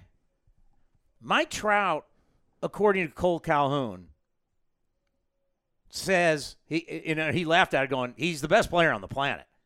But he's just one of the guys. I would say he's he's just a guy. He's just a guy. Uh, yeah, maybe outside of baseball he's just a guy, but in baseball he is the guy. And then you got Albert Pujols, and everybody loves Albert Pujols. I mean, he's going to the Hall. Does he get every vote for the Hall of Fame now? Now that we're we're, we're doing that, uh, I I've said that from. Is there uh, is there somebody that's not going to vote for Albert Pujols? Probably yes. There will be a guy. There will be someone that won't vote for him, and then you know people like me will be outraged that this that he won't get a vote because I, for what he's done from the longevity. It's just in St. Louis alone, he was a Hall of Famer. I, in my opinion, he was a Hall of Famer from year one in 2001 with him and Ichiro when they broke into the league together. Oh, Pujols is younger. Through 2000, what 2012, 11 or 12, whenever he his last year in St. Louis, he was a Hall of Famer. The MVPs, everything he had through it, three MVPs. And if it wasn't for Bonds, he would have more MVPs. He had three MVPs, two World Series titles. He had all the home runs. He's what 600 and he's like six. I think he's close. He'll, he might close in on 700. He's got over 2,000 RBIs. Yeah, he's one of like only a few guys that have over 2,000. Well, it's it's it's Aaron, uh, A Rod, and him, right? Yeah, right now Pujols has 656 home runs, 2,075 RBIs, a 300 batting average, three MVPs, 10-time All-Star. Uh, Uh, and someone's not going to vote for him. yeah, there will be It's absolutely ridiculous. a career OPS plus of 147 and a career WAR of 100.3. All right, coming up next, the face of the uh, But franchise. It's already 2:30. Might as well just call him. Now back to A's Cast Live, broadcasting from the town. Here's Chris Townsend. Single game tickets on sale now. Fill the ballpark. A lot of great teams, a lot of great players coming into Oakland this year. Looking forward to seeing these Braves. They got a lot of talent, a lot of young talent. Wash will be back too, Our buddy Wash. friend of the program. We're going to get to see the polar bear. By the way, he was mic'd up today for ESPN. Polar bear, was he I didn't, good? get, I didn't get a chance to see it, but I I heard he was mic'd up. Apparently, him and Buster only went fishing uh, over the weekend, and the big thing, Buster was wearing khakis when he went fishing. So I, li- I, I, Buster's podcast was, was pretty interesting. I heard the first like 15 minutes of him talking about uh, Pete Alonso because Tim Kurkjian was at the Mets camp where they're miking one up for the All Access. The A's are going for the AL West title and more. Be a part of it. Athletics.com slash tickets. That's athletics.com slash tickets. You got to play his open. Wednesday is known as hump day for everyone during the work week. But on A's Cast Live, Wednesday means one thing. It's time for 30 uninterrupted minutes with the two time World Series champion, two time All Star, two time Rawlings Gold Glove winner, A's analyst on NBC California, and the face of the franchise, Ray Fosse. Happy Wednesday, Foss. Thank you, Tony. Who do you have to tell to play that open? Who, who are you talking to there that play it? oh, that's uh, co- the commander. We're, we're the only two people left here at Hohokam Park. Well, I, I figured you're still in the Great Valley. It's a beautiful day. You may not want to leave. You might not want to leave. Are you going to be there tomorrow? Of course, we're going to be here. I'm, I'm going to be here uh, all the way through Sunday. I just want to make sure. Is Cody going to be there tomorrow? No, Cody flies back tonight. Yeah, see, I missed him. I was going to try to see him, but I've been uh, I've been catching up on work, so I'm missing. Sorry, Cody. I'll see you back at the Coliseum. But anyway, how you doing, Tony? Uh, we're doing great, and it, and it's it's always weird when you're at a ballpark and no one's here and there's no game going on. But this is where we had to broadcast from, and uh, Right. we've just been, you know, we we we interviewed uh, the play by one of the play by play guys for the Dodgers. So, and the A's are taking on the Dodgers tomorrow, and we were just really Right. reviewing the team. Wow, Foss, they're stacked. I mean, the Dodgers. I mean, their lineup with now Mookie Betts is unbelievable. Yeah. Well, I thought it was interesting, uh, and reading a little bit about David Price uh, comment about how much the media attention or lack of uh, in L.A. versus Boston is really tremendous. And, and Mookie Betts said after their press conference at Dodger Stadium, where he and David Price they walked off and said, "This is it. That's it." So you know, I think from that standpoint, uh, they're probably going to enjoy it. But it is a very good lineup. But I have to wonder. I know the great Arte Moreno, the owner of the Angels, kind of nixed the deal with Joc Pederson going to the Angels, and now he's back. So they've got a little bit of a crowded outfield. But you know, what did you think? Uh, what a few days ago when Trevor Bauer pitched against the Dodgers, and he told him, told them when he was pitching every pitch that he was throwing. He gave that sign out. Here comes a fastball. Here comes a changeup. What do you think about that? I thought it was absolutely fabulous, and Wasn't it? I, I I wonder, and these are all just rumors, but there's rumors, Ray, that there were other teams that possibly were doing this, and the rumors are one of them could have been the Dodgers. Maybe Trevor Bauer knows that. That's why he did it to him. Well, that's a possibility, but I'd rather go with the other side, pretty much saying because Trevor Bauer has been very outspoken about what the Astros did. Remember when he was pitching with Cleveland, he kind of said something during a game in which he was pitching against them at uh, Minute Maid Park, and then of course in the National League, he's not going to play against them this year. But I think that might have been. But you know, I- I'll be honest with you. Watching him do that, I've always said, and you've heard me say it before when you know what's coming, it's not the fact that you're going to hit it. It's the fact that you're going to lay off a pitcher's pitch. And whenever uh, it came out that uh, Clayton Kershaw in Game Five threw what 50, was it 41 or 51 sliders and curveballs, and not one swing and a miss of those pitches, you don't see that with that type of a curve and slider that Clayton Kershaw has, and especially with the changeup. If you know a changeup is coming, you're not going to be out on the front foot. But if you're looking fastball, which most hitters do, that body's going to move forward. Here comes a changeup. You're going to be out on the front foot. You hope to check your swing. But in watching Trevor Bauer and, the one hitter they showed, a left-hand hitter, I don't know who it was, he ended up flying out to center field. But I thought it was more of, okay, I know what's coming.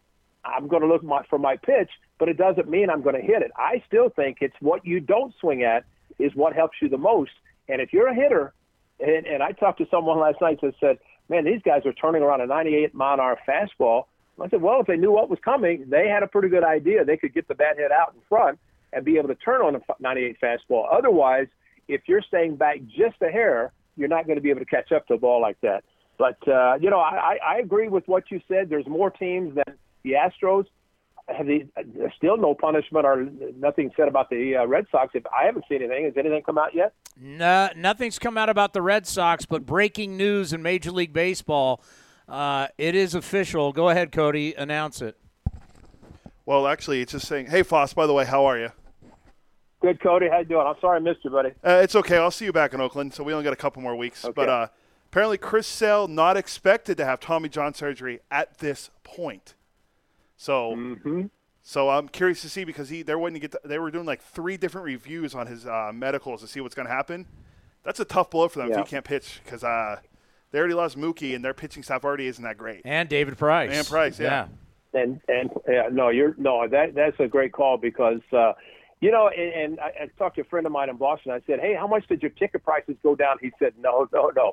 They never go down. They always go up." And even with trading Mookie Betts and David Price, and now with Sale, you know, they just signed. I- think this year is the first year of his long-term contract for a day for uh, Chris Sale. The extension I think kicks in this year, um, and so I, you know, it, it's a tough blow. Uh, but you know, when they start talking like that, just like Severino and, and Tony, I was going to bring this up as well about spring training. We always talk about health. Look at the Yankees. Look at what has- happened to the Yankees just in spring training. Few of their hitters, they'll come back. But Severino, and they had uh, who was the kid that was suspended that pitched well last year. Uh, he's suspended for like half of the season, something like that. So even though you, you look at a roster, you look at, at, at a potential lineup, those guys have to stay healthy. And what it looks like right now is that spring training is that time. You know, AJ Puk was shut down, um, you know, for a little bit of a rest because of a shoulder issue. Let's hope that's all it is, and the rest will take care of it. But you know, you're seeing around baseball that players come to spring training. They say, "Well, how come it, it's spring training?" A lot of that, Tony and Cody, is because in the off season you work on certain things for four or five months, but until you get into baseball activities, you really don't know when you throw a pitch as a pitcher if the arm is going to be affected, or as a hitter, do you tweak a sign like it happened with uh, Stephen Piscotty? So little things can happen during spring training that you wonder why they didn't happen during the off season. And that's usually because of no baseball activities happening during the off season. It's getting your body in shape, strength wise, I guess, to get ready for the spring and be ready to go to do the things that you have to do to play the game of baseball. And I thought it was very refreshing, Zack Greinke coming out and talking about an uptick in his velocity this spring. And he said he did less working out and he did more just throwing the baseball. Isn't that amazing when you Yeah. g- kind of go an old school approach and now velocity's ticking up? Well, how about Mike Marshall back in the 70s when he's with the Dodgers and he made, what, 101 appearances out of the bullpen? He threw more innings than guys today start, throw as a starter. I think he's over 200 innings. So his philosophy was throw the baseball. So I'm not surprised to see that because I think a lot of times you can bulk yourself up with a position player or, or pitcher, but I think especially a pitcher, you know, you, you can do this weight work, but the last thing you want to do is tighten your body up in the chest and the arms. You want to have the elasticity, as they call it, to be able to have, in the case of Rollie Fingers, the, the old rubber arm syndrome, where you could pick up a baseball and you could throw no matter how much you've thrown in the past.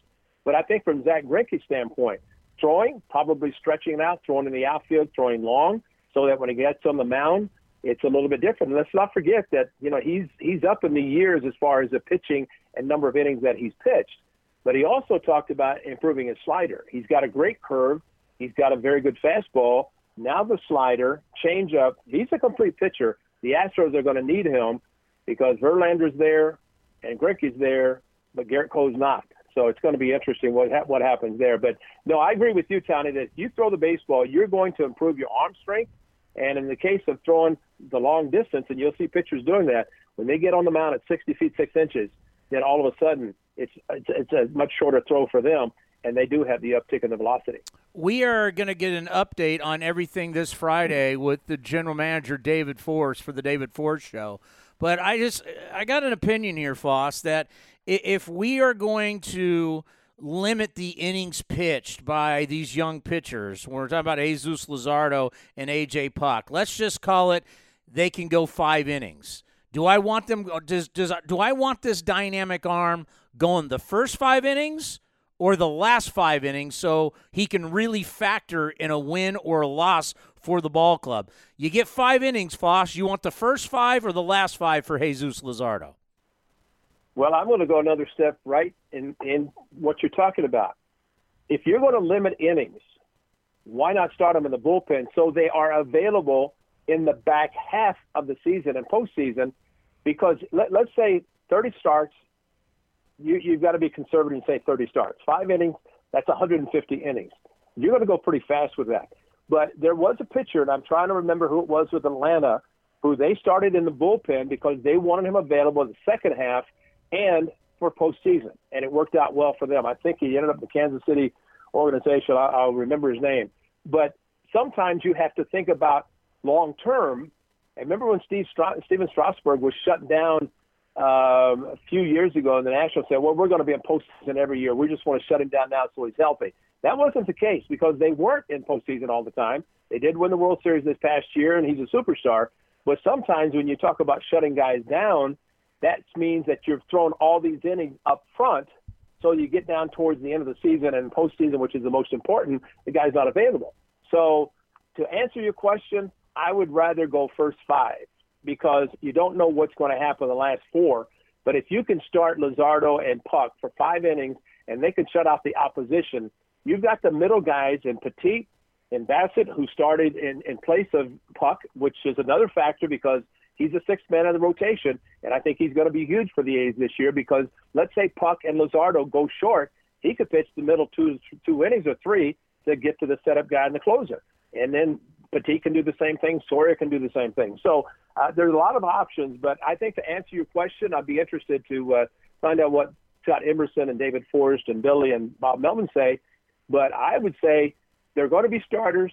Let them start the first five. If you need to pull them because the pitch counts, you want to take care of them, let it do that and turn it over to the bullpen, which most pitchers don't throw beyond six innings anyway, Tommy. If they go seven, that's a luxury because there's so few, if any, complete games on a roster.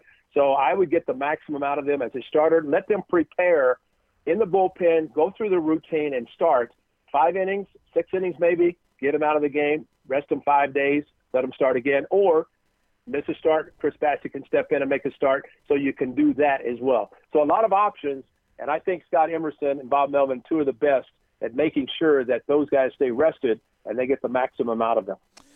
Yeah, I, I hear you. It's, uh, and I'm going to ask email. I'll have email on tomorrow, and we'll have uh, Forst on Friday. I'll throw I'll throw this at them and see what they have to say. But these young pitchers, they're very valuable, and as you mentioned, the versatility of Chris Bassitt and not only how well he's thrown the ball, but the versatility to be able to start, go in the bullpen. It's just it's huge for Bob Melvin.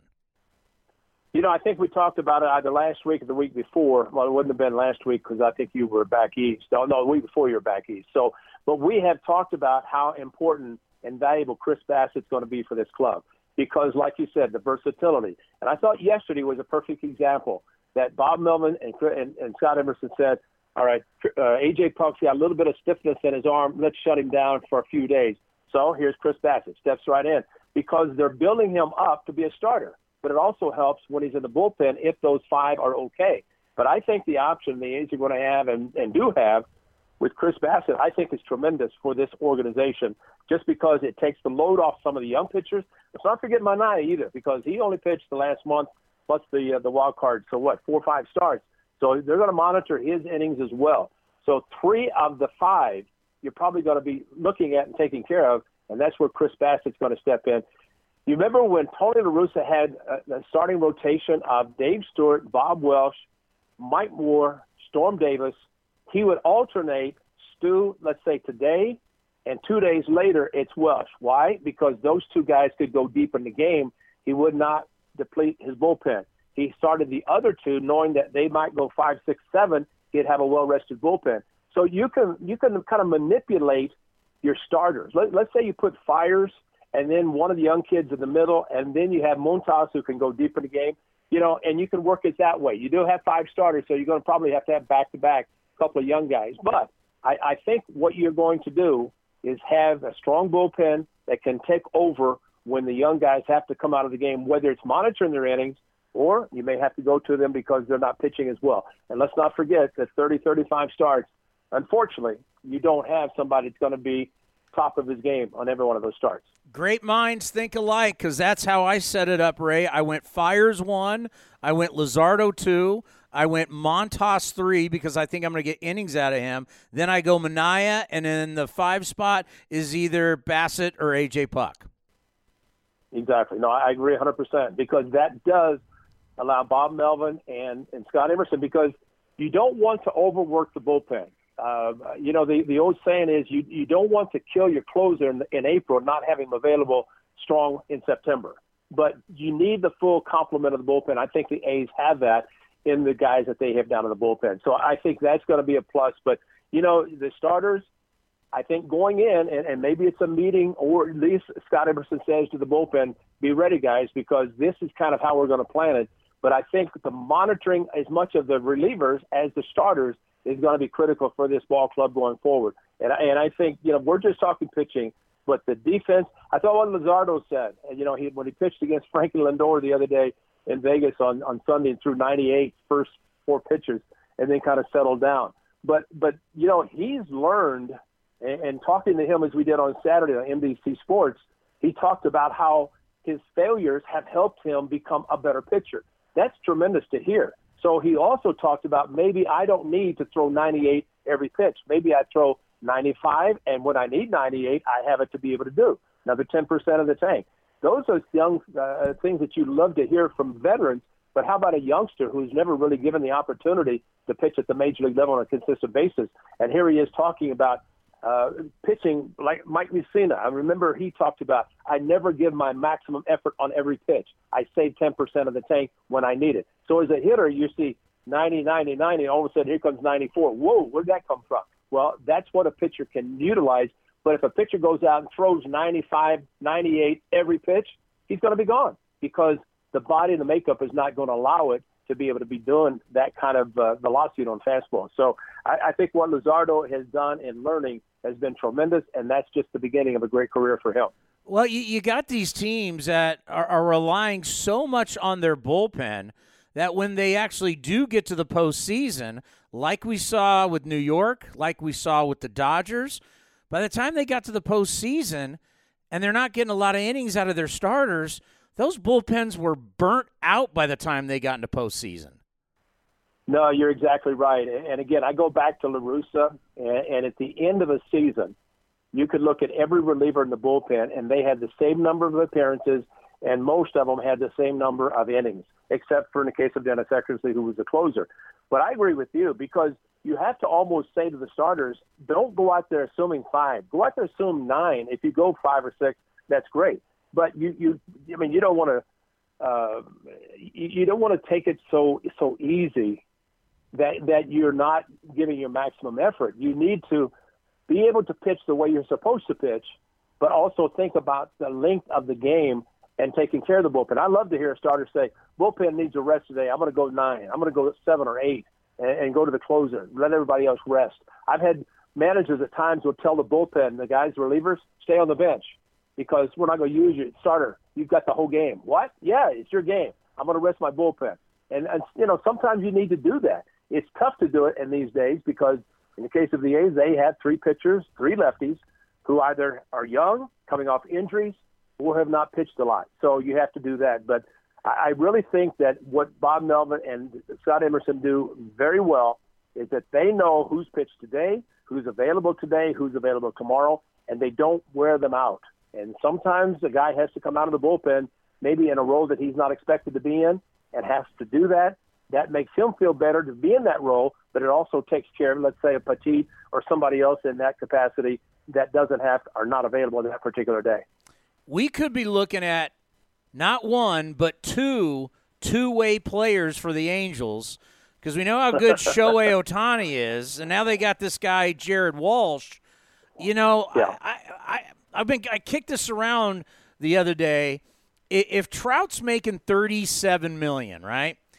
If you let's yeah. let's say you get a player, hypothetical here, you get a player who is a frontline starter, and hits in the middle of your order, and he's really good at both. And it's it's it's like the little league thing. I'm not I'm not sitting down. I'm playing every single game. I'm going to hit and pitch. If you have a guy like that, Foss, what would he be worth? well, it's, it's double the salary that he's making, basically. In the case of Shohei Ohtani, I mean, he's had the, the Tommy John, he's had knee, he's had different injuries, but assuming he comes back strongly and he's able to pitch every fifth day if they want him to, and he's able to hit. How about Joe Maddon said on the days he's pitching, I'm considering letting him hit ninth.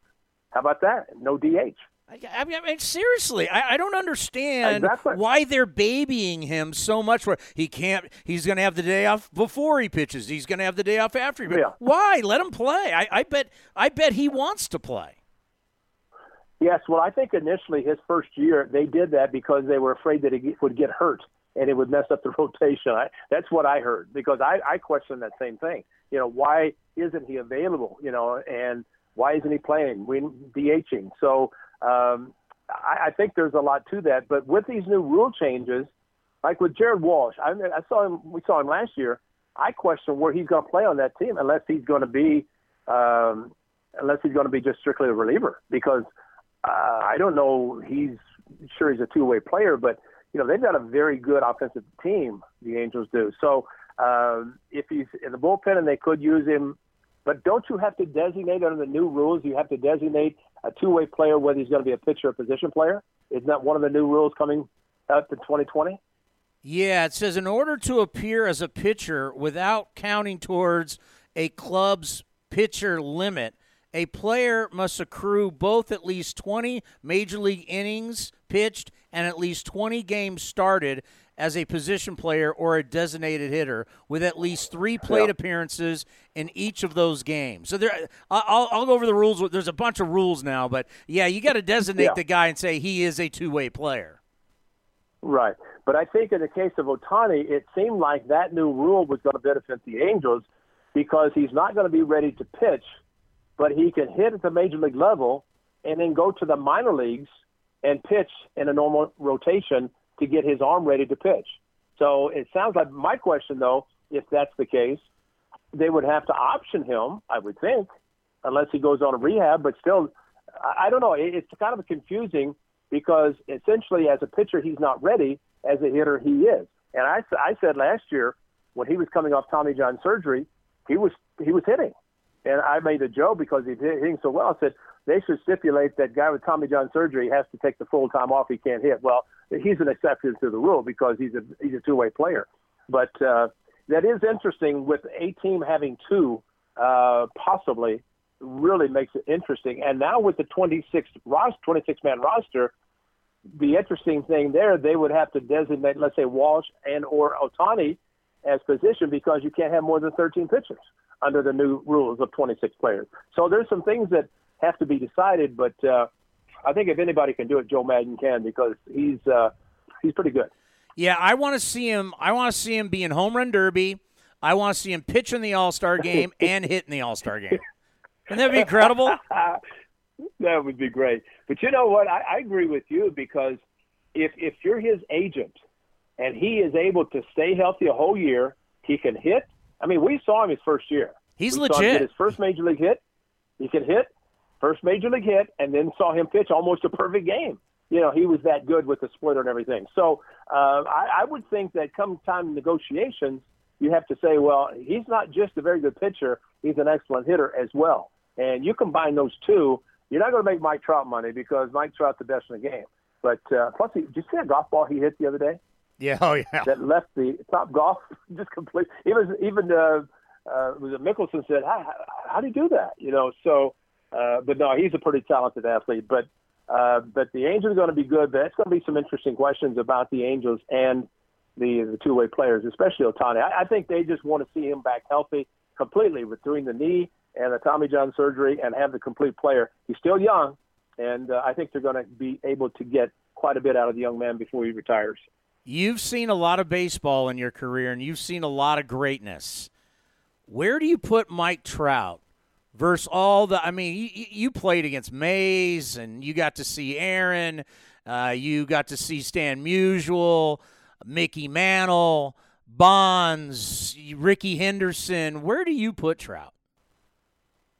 Well, first of all, when when I talked to him, and Derek Jeter was still playing, I said, you know, Mike, when Derek Jeter retires, you're the face of baseball because you're clean cut, you play the game the right way, you're a talented player. But as far as comparing him, what I like about him, remember he, they said his outfield play was not as good as it could be. He worked on his outfield. He strengthened his arm. He, he you know, he's got tremendous speed, so he can make up for say a misjudged uh, fly ball. He can make up for that. But I don't know. I can't think of anybody when you think of the power, the speed, uh, the the eye that he has to draw the walks. He can steal bases. He can play the outfield, cover. I mean, he's he's a complete player. He's not just a DH where he's hitting. He completes the the, the gamut of being a great player. So uh, I I don't like to go back and and take like say Aaron, uh, Musial, Mays, the guys that you mentioned. These are tremendous players in an era which is different than now. Uh, those guys, and I know when I played, we didn't have the scouting reports that they have now. What a guy throws, how much, how, what his velocity is. So I think everything that enhances the game today, uh, whether it be the technology or the knowledge of the game, uh, of what somebody is doing, I think that helps a player. But I think you can overthink it as well. I, I I think at times it's better just to see ball, hit ball, and let's go. If you have talent, hand-eye coordination, you're going to be a great player as a, as a hitter. But Mike Trout is good, and, and if he stays healthy, my question: Should he not play? There's a lot of money that they are paying him not to play. So I'm sure that uh, you know, with with players so-called needing the rest, the days off or whatever, we won't see a Cal Ripken Jr. anymore. It's a question that the fans are going to go see Mike Trout play, and they are hoping that he plays just because they're going to watch him play. But to answer your question, I don't know that you can compare him to anybody because he's that good. And the way that he has kind of changed the game, he's a threat. And, and you know, I, I think of whenever Pujols is hitting behind him, he's at first base, so let's say first and third, infield back for a double play. And I've said this: he would run, he'd steal second to stay out of a double play, knowing that if Albert hits the ball on the ground, it's going to be a double play. So he's smart in that sense, but he's also an exceptional hitter, very quick, and uses the whole field. But man, what a tremendous talent! But uh, um, he's very outspoken about the Astros too, which I think kind of set him aside because he, he was kind of not out of the public a lot, but uh, he did speak out about the Astros and what was going on. So he's turning into the type of player I'm sure baseball wants. But I still say, with the way he is, he's a, he's a complete player, and he probably right now is the face of baseball just because of everything he can do. Foss, you are the best. We'll see you on Saturday. You're a good man, Tony. Cody, the best. And uh, sorry I'm missing you, Cody, but see you back at the Coliseum. But, you know, I, did you see the picture of the Coliseum, how great it looks?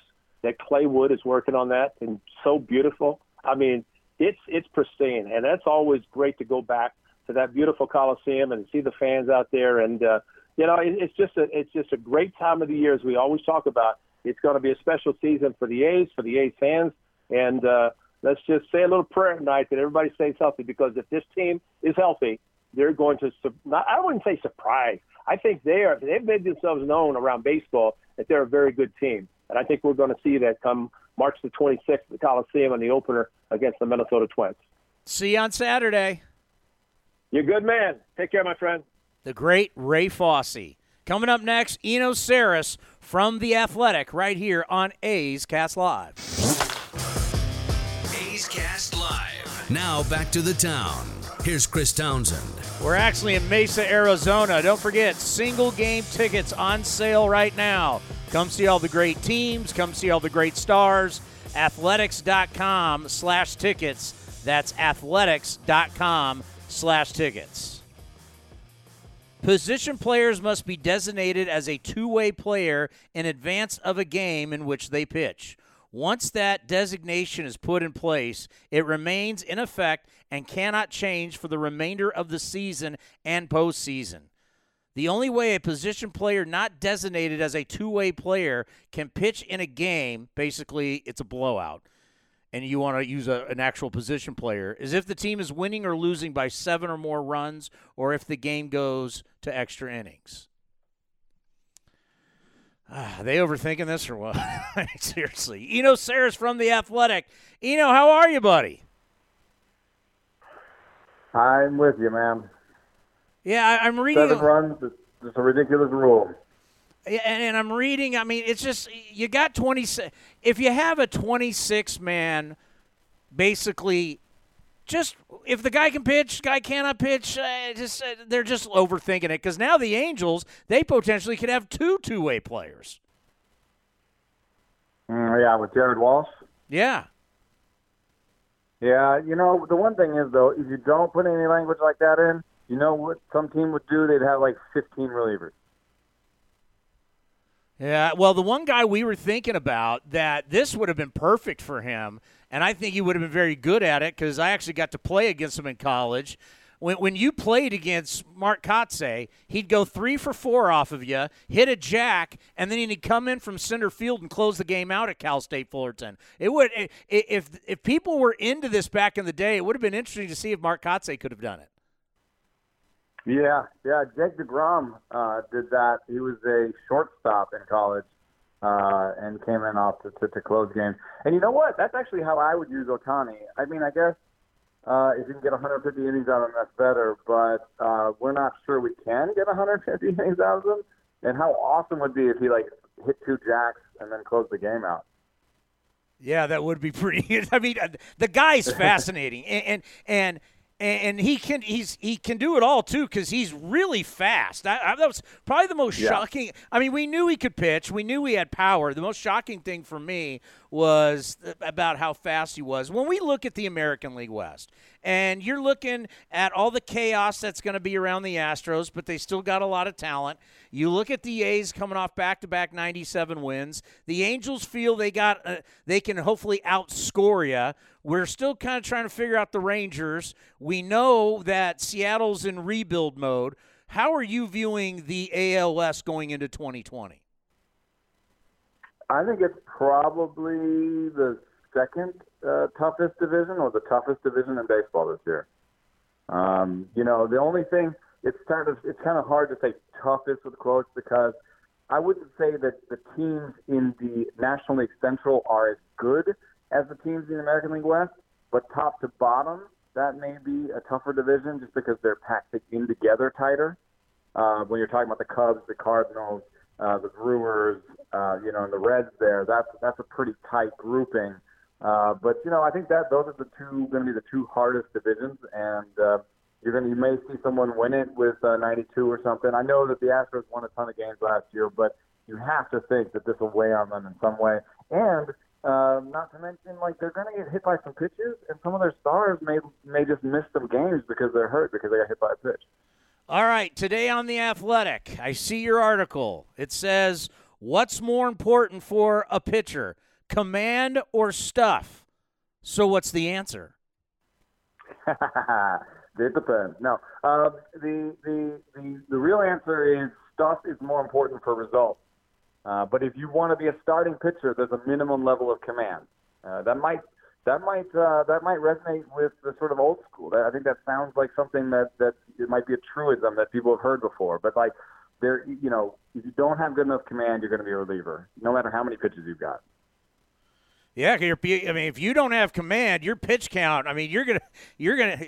I mean, that's that, that's part of the problem with some of these guys who are five and dive. You don't throw strikes, and you're going, or you're a big strikeout guy, and you're going to a lot of two, two, three, two counts. That pitch mm-hmm. count's gonna that, that pitch count's gonna get up on you quick.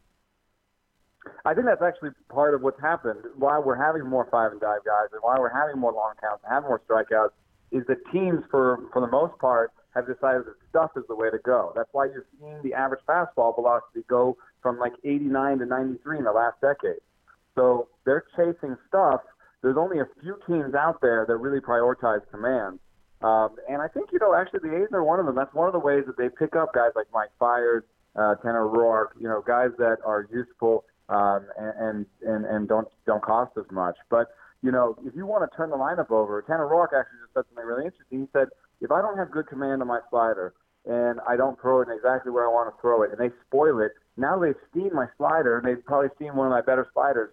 Do I throw it again? You know, like there's they're gonna they're more likely to be able to hit it the next time because if you missed your spot a little bit, they get to see it once and they get to time it.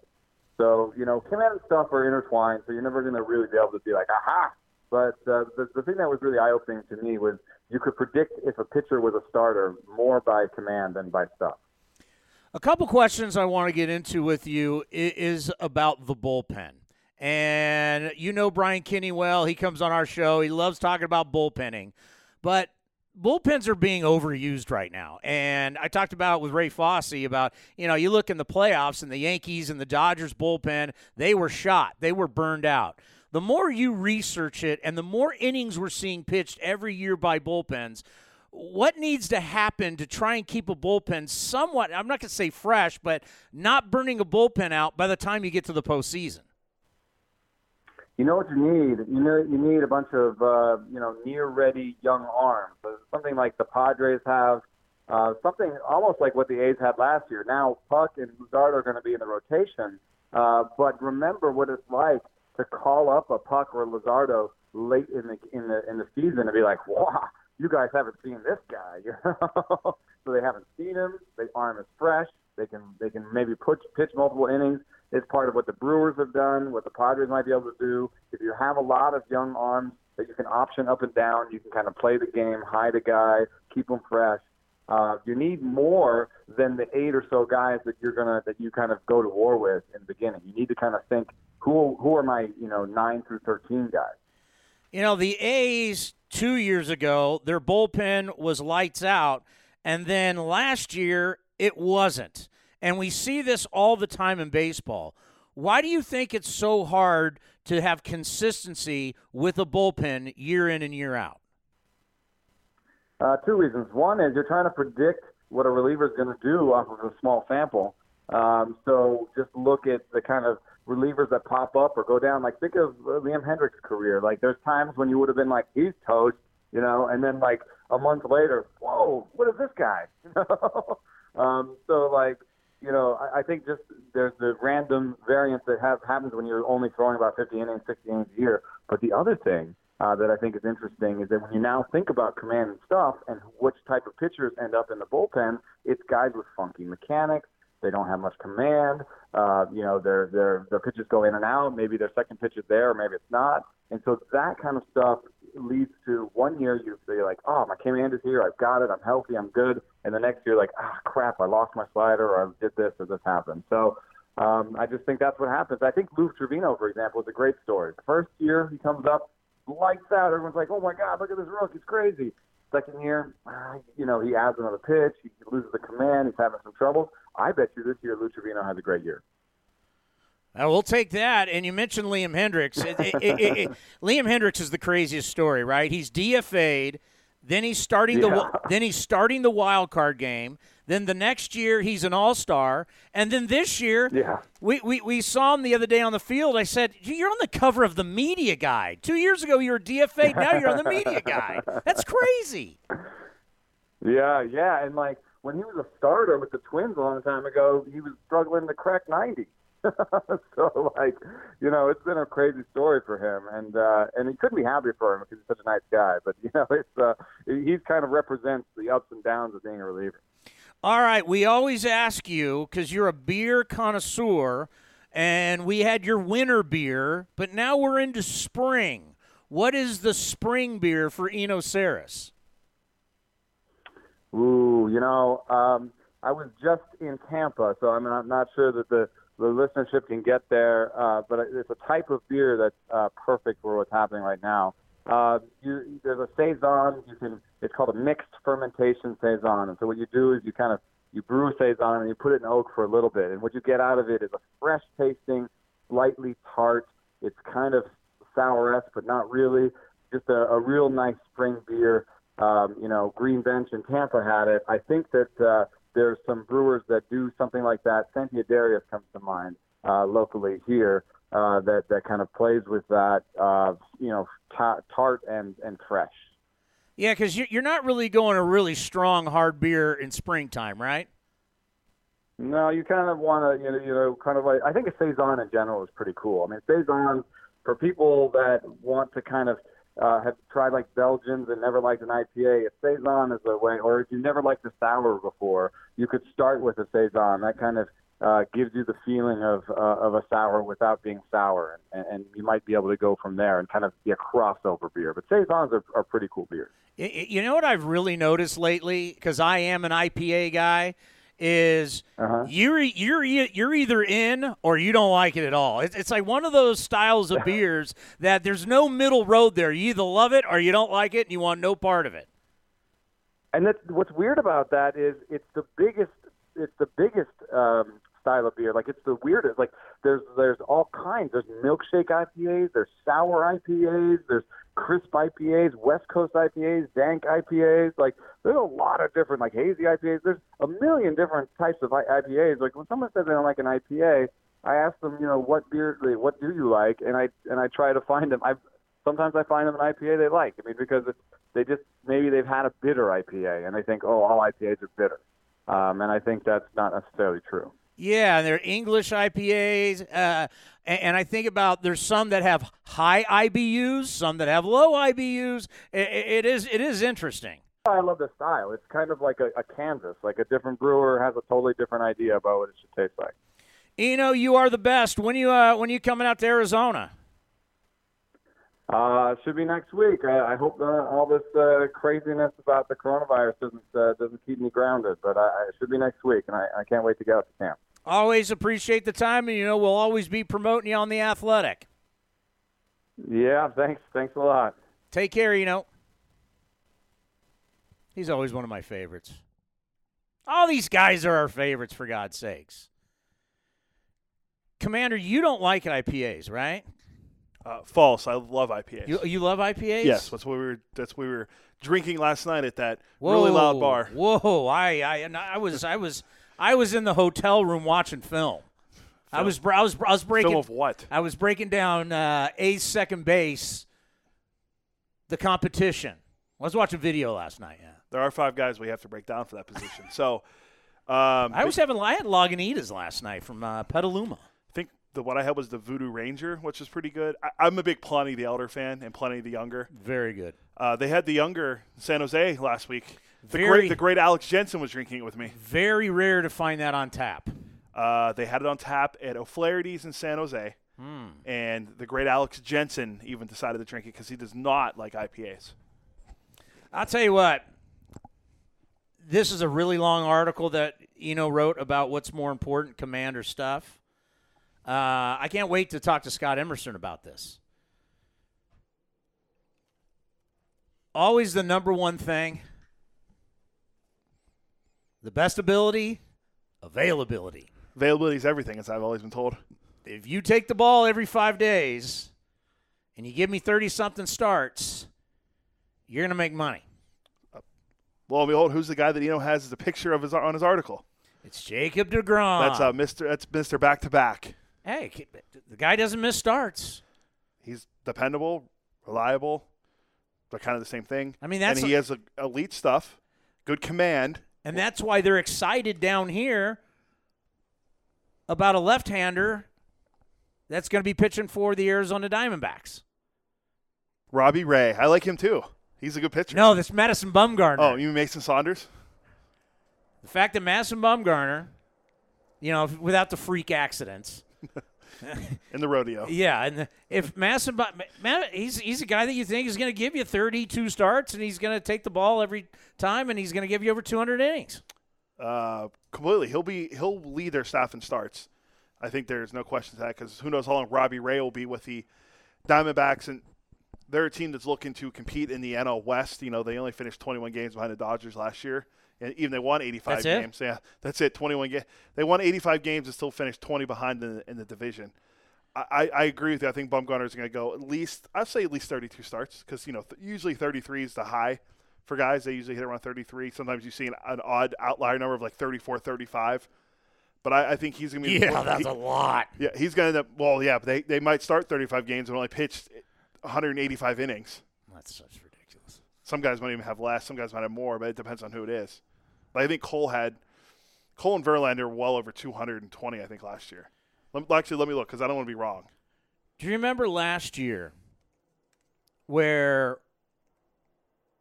we were talking about the strength of the A's. Do you remember last spring training what we said was the strength of the A's? Do you remember? Wasn't it the bullpen? It's the bullpen. And the reality is they had a bazillion blown saves. I think it was 31? Yeah, I think it was 31. I Led the league. You just you just you win 97 games and you blow that many games? Like I said, if you add 16, this takes 16 and you add them to your wins, you have 113 wins. And Grady Fuson said that to us. Yeah, it, it tells you you just you just don't know year in and year like how does Blake Treinen go from having one of the greatest years a reliever has ever had to the next year he's getting pounded. Same with Lou Trivino. Trivino was great his rookie year, and we saw what happened. He had an ERA over five last year.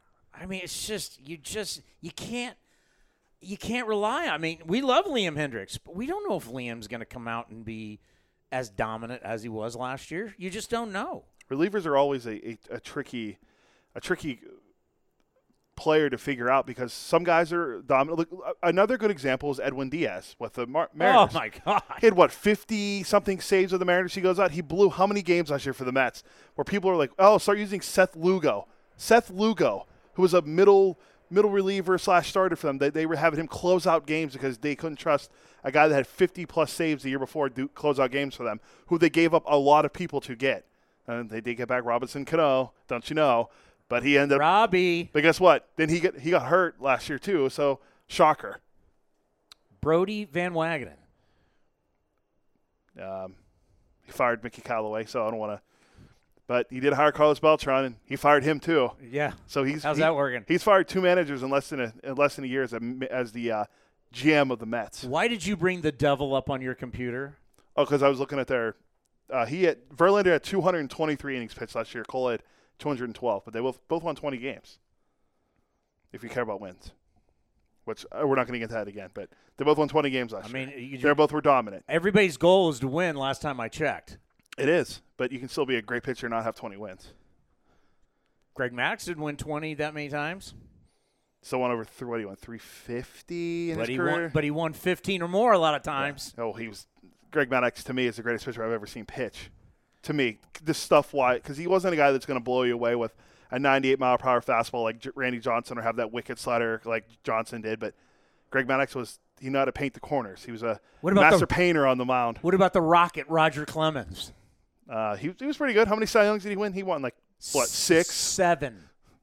It's pretty good. Guy won seven Cy Young awards, and he's not in the Baseball Hall of Fame. Yeah, well, either's Barry Bonds Bonds. won seven MVPs, and he's not in the Hall of Fame. Someday maybe. Pete Rose, four thousand. I mean, this stuff just off the top of the head. Four thousand two hundred and fifty-six hits, not in the Hall of Fame. You- In a in a museum. It's just a museum. We saw, we saw Pete in Vegas. Oh, I took a picture, Nick. Where, Yeah. where, where were we? Uh, we were in like the food court of the MGM going to dinner at that really nice high end Italian or uh, wasn't it um was it Emerald's? It was kitchen or it something was like like that? Louisiana style. Yeah. Cajun. But yeah, Pete was right there. The Hit King. Sure, he was probably in there earlier signing autographs and charging for it like he normally does. Him and Joe Montana are like they always charge for autographs. Well, wouldn't you? Yeah, but when Those guys didn't make the money you think they did. well, no, not at all. They weren't making thirty million a year. Now you got guys. I mean, Montana's made made made Joe Montana's made a lot of money. off- off, being Joe Montana. Yeah. He makes a couple million or whatever it is a year just being Joe Montana. There was uh there was I think it was C.J. McCollum from the the Blazers the other day tweeted out that he's going to stop signing autographs because of everything going on with the coronavirus. So Yeah, people are not shaking hands. Wash your hands. Stay away from people. Stay a few feet from people. so uh, we, we saw we saw it yesterday when we were at dinner. The Pirates are extensively cleaning out their clubhouse in Bradenton, their complex, because uh, That's about all that uh, the Pirates are doing this year. yeah, well they're not. I don't I don't expect them to go very far this Y- year. I, I think the, they're not going to be raise the Jolly Roger. They're going to be saying Uh, that. I'll say about sixty-five times. Nah, they'll win more than that. Probably seventy. I, I just they're. I, I don't want. I don't want to sit here and go. They're going to be awful because that's usually when the team's good. They're not going to be good. No, they don't. they- They're, if their pitching staff rebounds, they, they might be in games, but they're not going to win a lot of games because they don't have any offense. I mean, that's that division. That division: Cardinals, Brewers, Cubs, Reds. are are are, are now Cincinnati Reds. By the now w- Reds fans this year. By- by the I- way, the- the- I'm going from a Mets fan last year to a Reds fan this year. By the way, our our good friend Trevor Bauer might be joining us this week. They said they sent the request over Oh. to him. He's been on fire. Yeah. He's been he's been he's just been he's been fabulous. I, by the way, I think on Friday you just got to venture into the cl- uh, the Reds clubhouse and find Sonny Gray because Trevor's not going to be here, so you got to find Sonny Gray. he's not, he's not pitching for sure. No, they said he won't be here for that game, but you can. You should probably try to look and see if you can find Sonny Gray. Oh God! Or- if we could get if we get Trevor Bauer and make the week, he's just he's he's he's been lighting up the Astros like a Christmas tree. the best part is when we have him on, we ask him three questions and he's done because he, he answers for five minutes. He's, he's he's a he's a media dream. and and he's been doing a lot more of it. He's putting himself out there, which is what people want to see. And uh, I, I know that you know the whole you know what he did the other day. A lot of people might agree or disagree. I lo- we, we both loved it. I, I love everything he's been doing, and he he has his own media company here in Arizona, Momentum. Um, he the guy gets it. The guy gets a lot of things in it. I mean, people might say, well, he doesn't have a lot of friends. Who cares? The guy gets it, and he's very smart. He didn't go to UCLA just well, he went there for baseball, but he still to be pretty smart to go to UCLA. There's no doubt about it. Coming up next, Tim Neverett, the play-by-play man for the Los Angeles Dodgers, as the A's will be taking on the Dodgers tomorrow, right here at Ho Ho Camp Park. Now back to A's Cast Live. Here's Chris Townsend. Well, in Cactus League action coming up a little bit later, it's going to be the Dodgers and the Giants. And earlier today, I caught up with Tim Neverett, their TV and radio play-by-play guy. Tim, welcome to A's Cast Live. We appreciate you taking the time before a game tonight with with the uh, Los Angeles Dodgers. Uh, thanks. Anytime, Chris. So, a lot to get into with Dodger baseball, but first, we're going to be down there for the All Star game, and it's been a while since I've been at Dodger Stadium, and, they're renovating, which is one of the, the great ballparks, one of the great sporting places to go in all of American sports. How's it look in the renovation for Dodger Stadium? Uh, from all indications, they're on target to be pretty much ready for opening day. I know last season uh, there were renovations going on outside of the playing area, so they've worked on the outfield wall. They've added uh, what they're calling home run seats because if you remember, the outfield wall has always been pretty high and the seats are, are back from it. Now they've added two seats or two rows of seats right behind the wall all the way around and and they've made it a, a special thing. And then, uh, of course, uh, what they've built outside behind the center field wall is a great fan area that is it, it- it's going to be a centerpiece of Dodger Stadium. So I think this year, with the renovations and when people get to see him around the All Star game, people who don't normally get to go to the Dodger Stadium, they're really going to like what they see. Yeah, I can't wait to see it, and it's going to be a lot of fun. And I think the expectation for the Dodgers, I mean, they've won the division seven straight years. I mean, that's a record in the National League West. And then you add Betts, uh, and I'm looking at your guys' lineup going into the Giants game tonight. I mean, just seeing Mookie Betts in there. This lineup, do you think this this has the making of a historic lineup in baseball history? Well, I think that's the hope. You know, they they went uh, through great lengths to get Mookie Betts and David Price on this roster.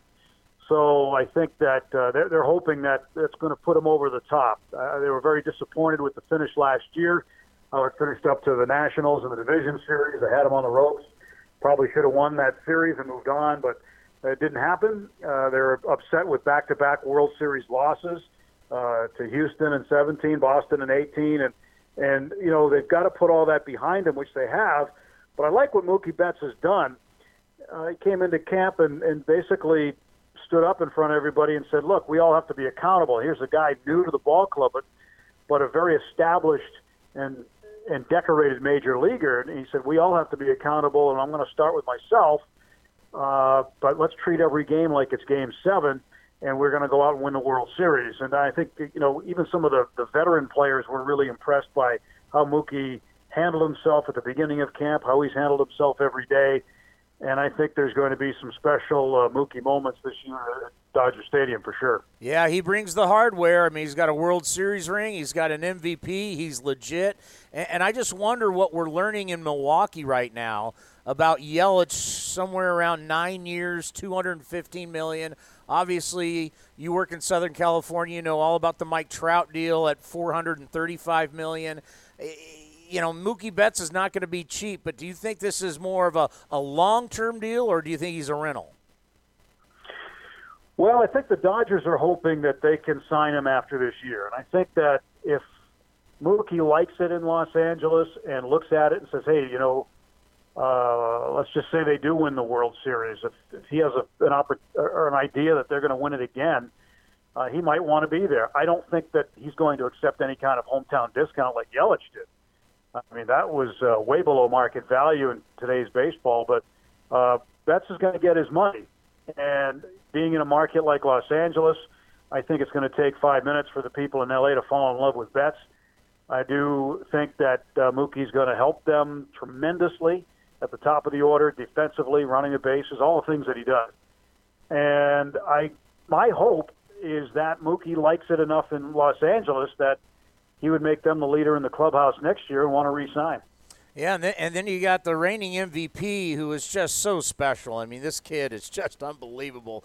Cody Bellinger, when you think what he does offensively, you think what he's what he does defensively. I mean, really to have two of the top five players in all the game in the same outfield has just got to just uh, everybody in Dodger Blue has just got to be so excited about this. It's incredible.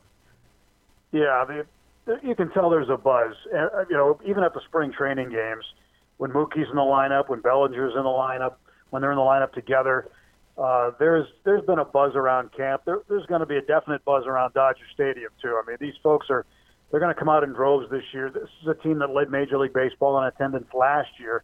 I would expect them to do it again this year because of the fact they have a team that's not only contending, but because they've got two of the most exciting players in baseball to watch play. Now, imagine having Bellinger and as good a year as he had and as fun as he was to watch last year and as clutch as he was. Now you add a guy who's already done that for another team, helped them to a World Series, and has similar skills uh, you've got two guys playing next to each other who each could be an MVP candidate in the National League. I mean, it, it's a realistic possibility. They both could battle for a batting title. Who knows? Uh, even if they take a step back, I mean, because Betts took a step back numbers wise from his 2018 MVP campaign, but he was off the charts in 18. He still had 29 home runs at 295 which I think anybody would take. He had 80 runs batted in last year, but he scored 94 runs.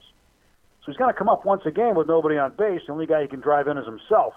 So he's not going to be a 100 run guy, a 100 RBI guy. He's probably going to be a 100 run score guy.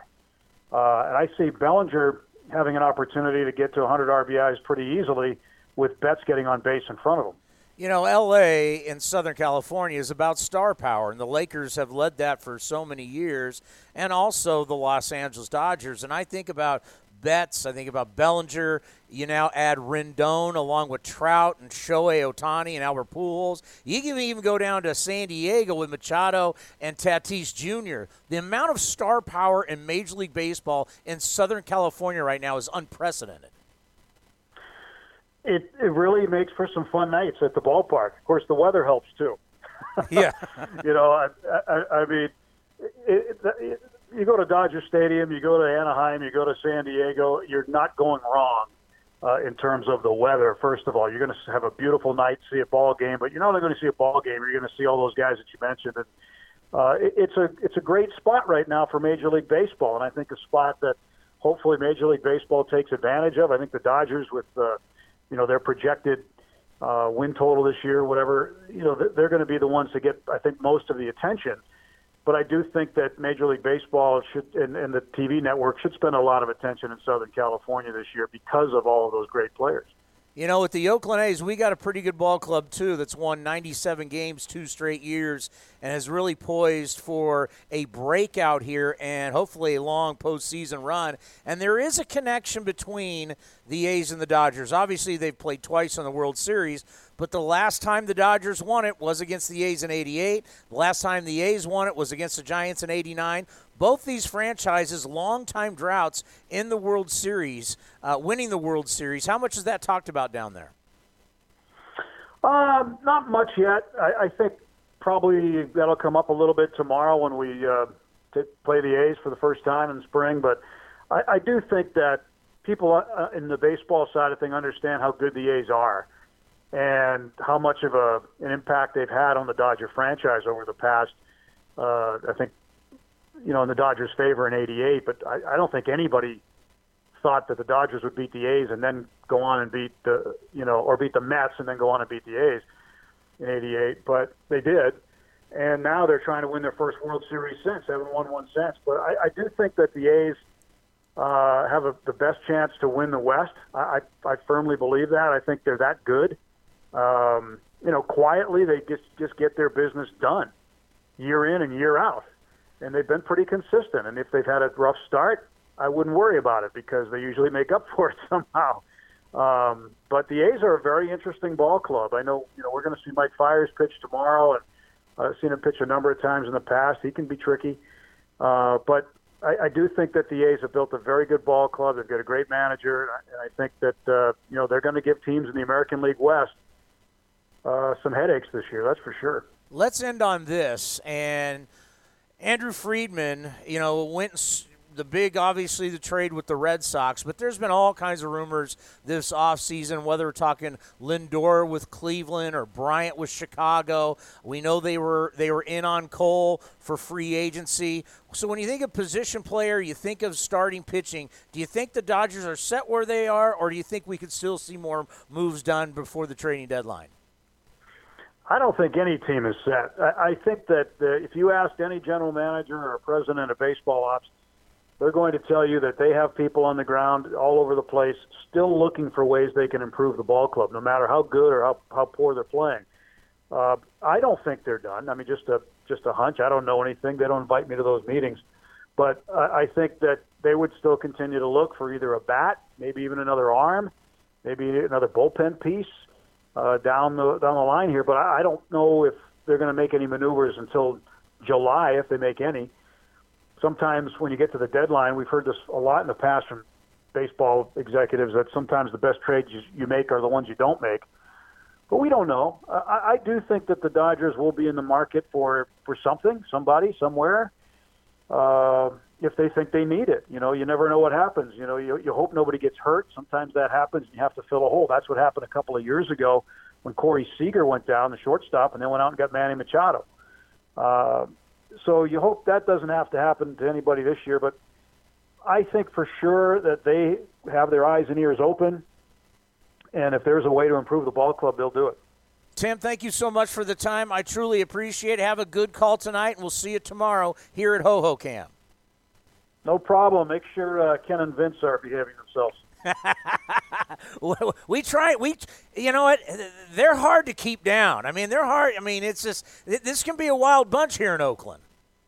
I know. I know. I've known Ken forever, and I, I'm planning on seeing him tomorrow. So I know he'll be on his best behavior. All righty, a little talk, a little Dodger blue. It's going to be fun seeing the Dodgers here tomorrow. They are a strong club. Could we have a three-peat in the World Series between the Dodgers and the Athletics to settle the score? You ready for a little buying or selling to end this program today on a Wednesday day off for the A's? It's time for buying or selling. Sell, sell. Right now with Chris Townsend on A's Cast Live. Well, we got the news earlier. You know, first of all, let me say it's been an honor getting to come down to spring training for a few days with you. And thank you to Matt Pearl and everyone for making it possible for me to be able to come down, well, come over from Vegas on, on my trip to come to spring training for a few days. It's been great. Um, had a lot of fun. We got to see a lot of people we know. We're going to see them all summer long. So it's not like uh, we won't see them very, you know, for a long time after this. So I, I am glad that we started with Vegas and that we didn't end with Vegas. Yeah. Because that would have been really bad. Agree, hundred percent. Although Vegas was fun, um, it was a good it was a good trip to get away, and then I, I don't really enjoy getting up at four thirty in the morning to fly, but I did it and I, I battled through and I got here and we had fun. So So when this when this thing's over on Sunday, I will have been on the road 18 of 22 days it's a lot. Because I did the family vacation back east. I, it's, I've been living out of a suitcase and hotel beds for a while, Yeah, that that and now down here it's allergy season. It's brutal down here. yeah. Well, I'm kind of glad. I'm, I'm glad I'm going home. It, you know, you'll still be down here, but I'll be back in the office, and I haven't seen the dog in forever, so it'll be nice. Tell everybody I said hello. All right, so the uh, Boston Red Sox. Well, this is kind of moot point now, but the, excuse me, the Red Sox were waiting on one more medical opinion on Chris Sale's injury, but we found out that he's not going to have Tommy John surgery. But Ron Roenicke stressed that the Red Sox need to get this right before they wanted to proceed with Sale before they found out about the injury. Well, this all was different now, but anyway, Sale went 6 and 11 last year with a 4.41 ERA in 25 starts in 2019. From 2012 to 2018, he finished in the top six of the Cy Young voting, including finishing second in 2017. Buying or selling, Chris Sale will not pitch at all in 2020. Buying. Because remember, he's going to I don't. I, I. You don't go get three opinions if something's not wrong. Plus, he's going to start the year on the IL with pneumonia. So I just like Luis Severino. Something's wrong, and what they're trying to, you know, so, it, it- it- hey, it, it, it's every individual player's career. They're giving him an option to not do Tommy John and to do the shot and do the platelet, rich platelet, whatever the hell it is. It's like rich plasma, plasma plate- platelet injection, something like that. you yeah. know, and you're going to hope for the best. Like, you know, like one guy that's battled it and has made it through is Tanaka with the Yankees because he could have easily got Tommy John. yeah. But, but, he, the, but the whole thing, he had the, the he- great Pam Pitts, by the way. We talked about you earlier today. Said congratulations on the anniversary. We talked about it live. Uh, I just, I, you saw one specialist. He didn't like what he saw. Then you saw a second specialist, and then now a third. I just the the longer you put this off, the longer it is before you get back on the mound. Yeah, and he- they're guy. We talked about this earlier with Fosse. He's a guy they need to bank on. I mean, you already lost David Price. You got Eduardo Rodriguez. first of all, you can't bank on him. You can't bank. He, he you know what he's going to do?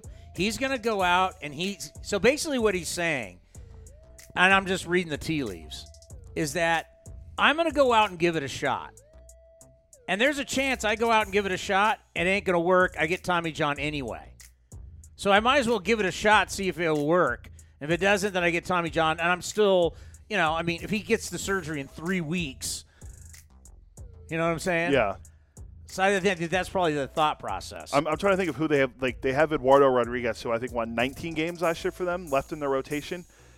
Uh, it's going to be a, Boston's going to in for a down year, which brings me to the next one. Boston's a great sports town. They have a lot of rich tradition. The Patriots and their six Super Bowls, and well, the potential departure of Tom Brady could be on the horizon. They got the Celtics. They got the Boston Bruins, who are one of the best teams in the NHL right now. Then you have the Sox, because now you've now lost Mookie Betts. They fired their manager, hired a new one. Uh, we know what's going on with Chris Sale. The scandals still looming around them. And all this, besides the scandals, happened in the past two months. Our new chief baseball officer, Chaim Bloom. So I ask you, buying or selling Chaim Bloom will be out in Boston by 2023. Buying. I don't think he's going to last long. These people want wins. They want a battle for World Series. And right now, they got payroll conflict. They're old. They lost their best player. JD Martinez can still opt out next year. And he people already in Boston don't like him. Boston doesn't want to operate like they're Tampa Bay. So if you talk to people in Boston, they already don't like him, and they haven't even played a game yet under him. That's not a good sign. Yeah, it's not good. And, you know, what to say about Boston right now, too, when you let Mookie Betts go, you trade him, but then Milwaukee resigns their best player in a small market, in a small market like Milwaukee. They resigned Yelich to a seven-year deal, and they, with the two years he had left, it's nine years, around 215. But you couldn't resign Mookie Betts in Boston, or, And you, you- or you didn't want to. And you and, and you have the most expensive tickets in the game. Yeah, they could have definitely kept Mookie Betts, but they chose not to. They wanted to build and be cheaper. And I mean, it worked for Bloom in, in Tampa, but the Tampa, Boston is not Tampa Bay.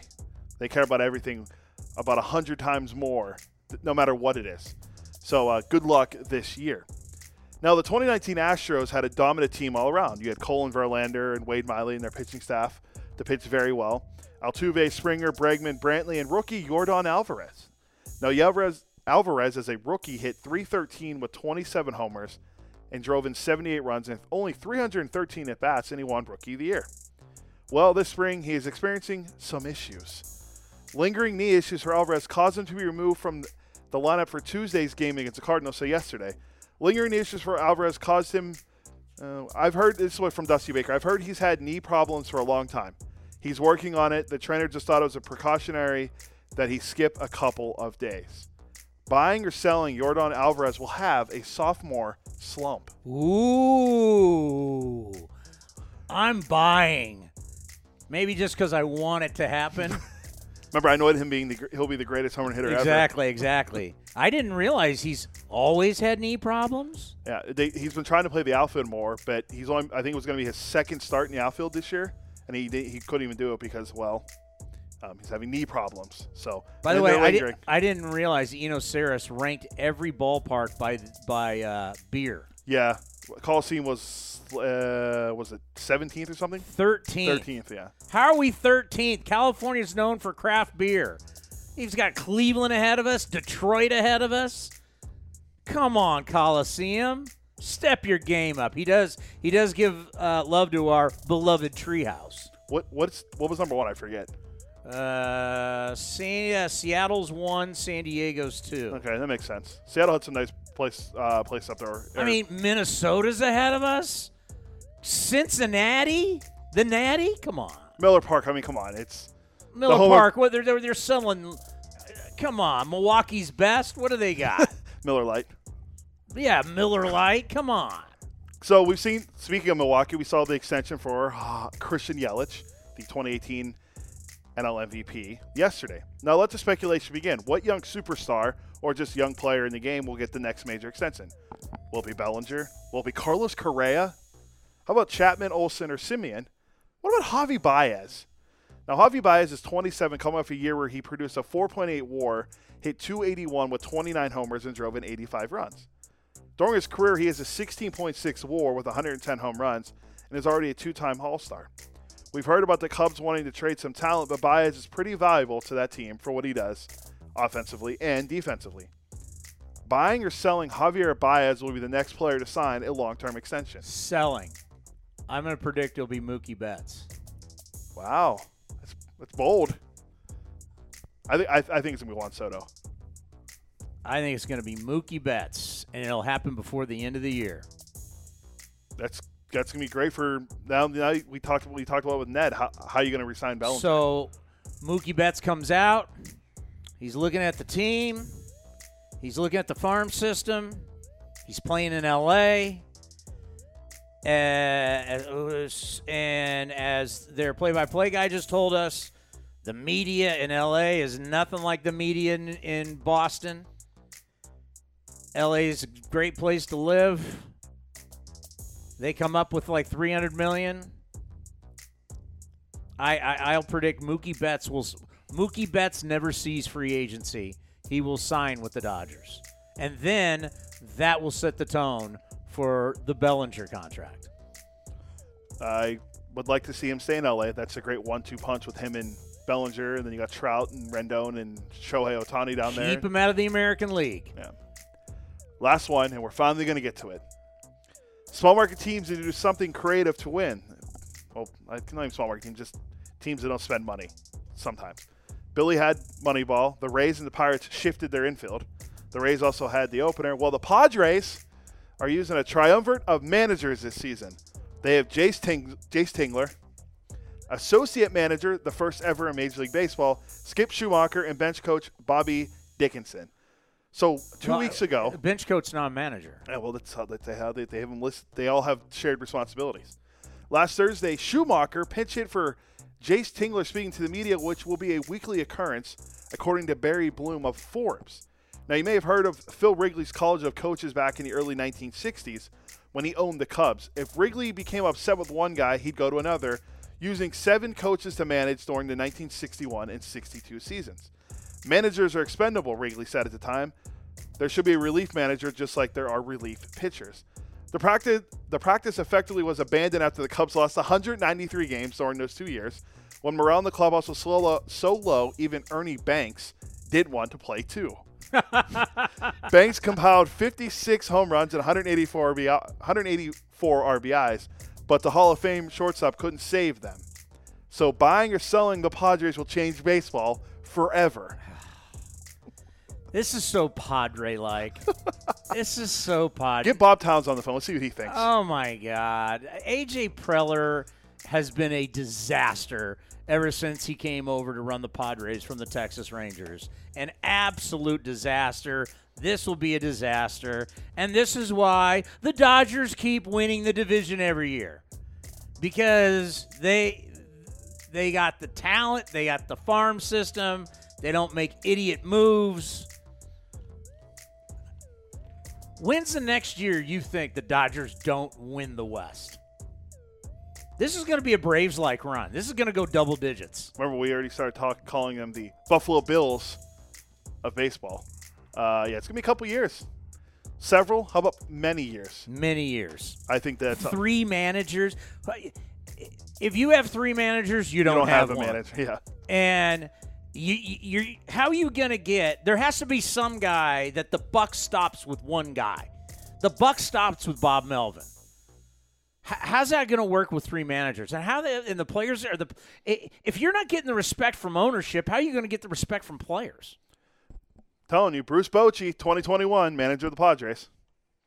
We've been saying that since uh since he he stepped well not, since he re- retired and the Padres job opened when they fired Andy Green. That's all I got. Uh, the other one was will the Rays win the uh, AL East? But I think uh, everyone's starting to pick the Rays. They're the sexy pick right now. Still spring training. All right, that's going to do it for A's Cast Live. We want to thank everybody who stopped by the show Melissa Lockard, Ned Colletti, Ray Fosse, Eno Sarris. Uh, who am I missing? Tim Neverett, the voice of the Padre, voice of the Dodgers, because Hembo has family in town. He's going to join us later this week. Beautiful. All right, we're going to replay the show, and we'll see you tomorrow.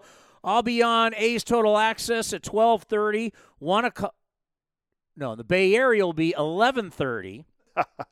this is this, this hour ahead's been screwing me. Eleven thirty bo- both I'll- days. In the Bay Area, I'll be on at 11:30. Dodgers and A's will be on at noon, and then after we'll have A's Cast live to seven o'clock, where I will be in the ballpark by myself.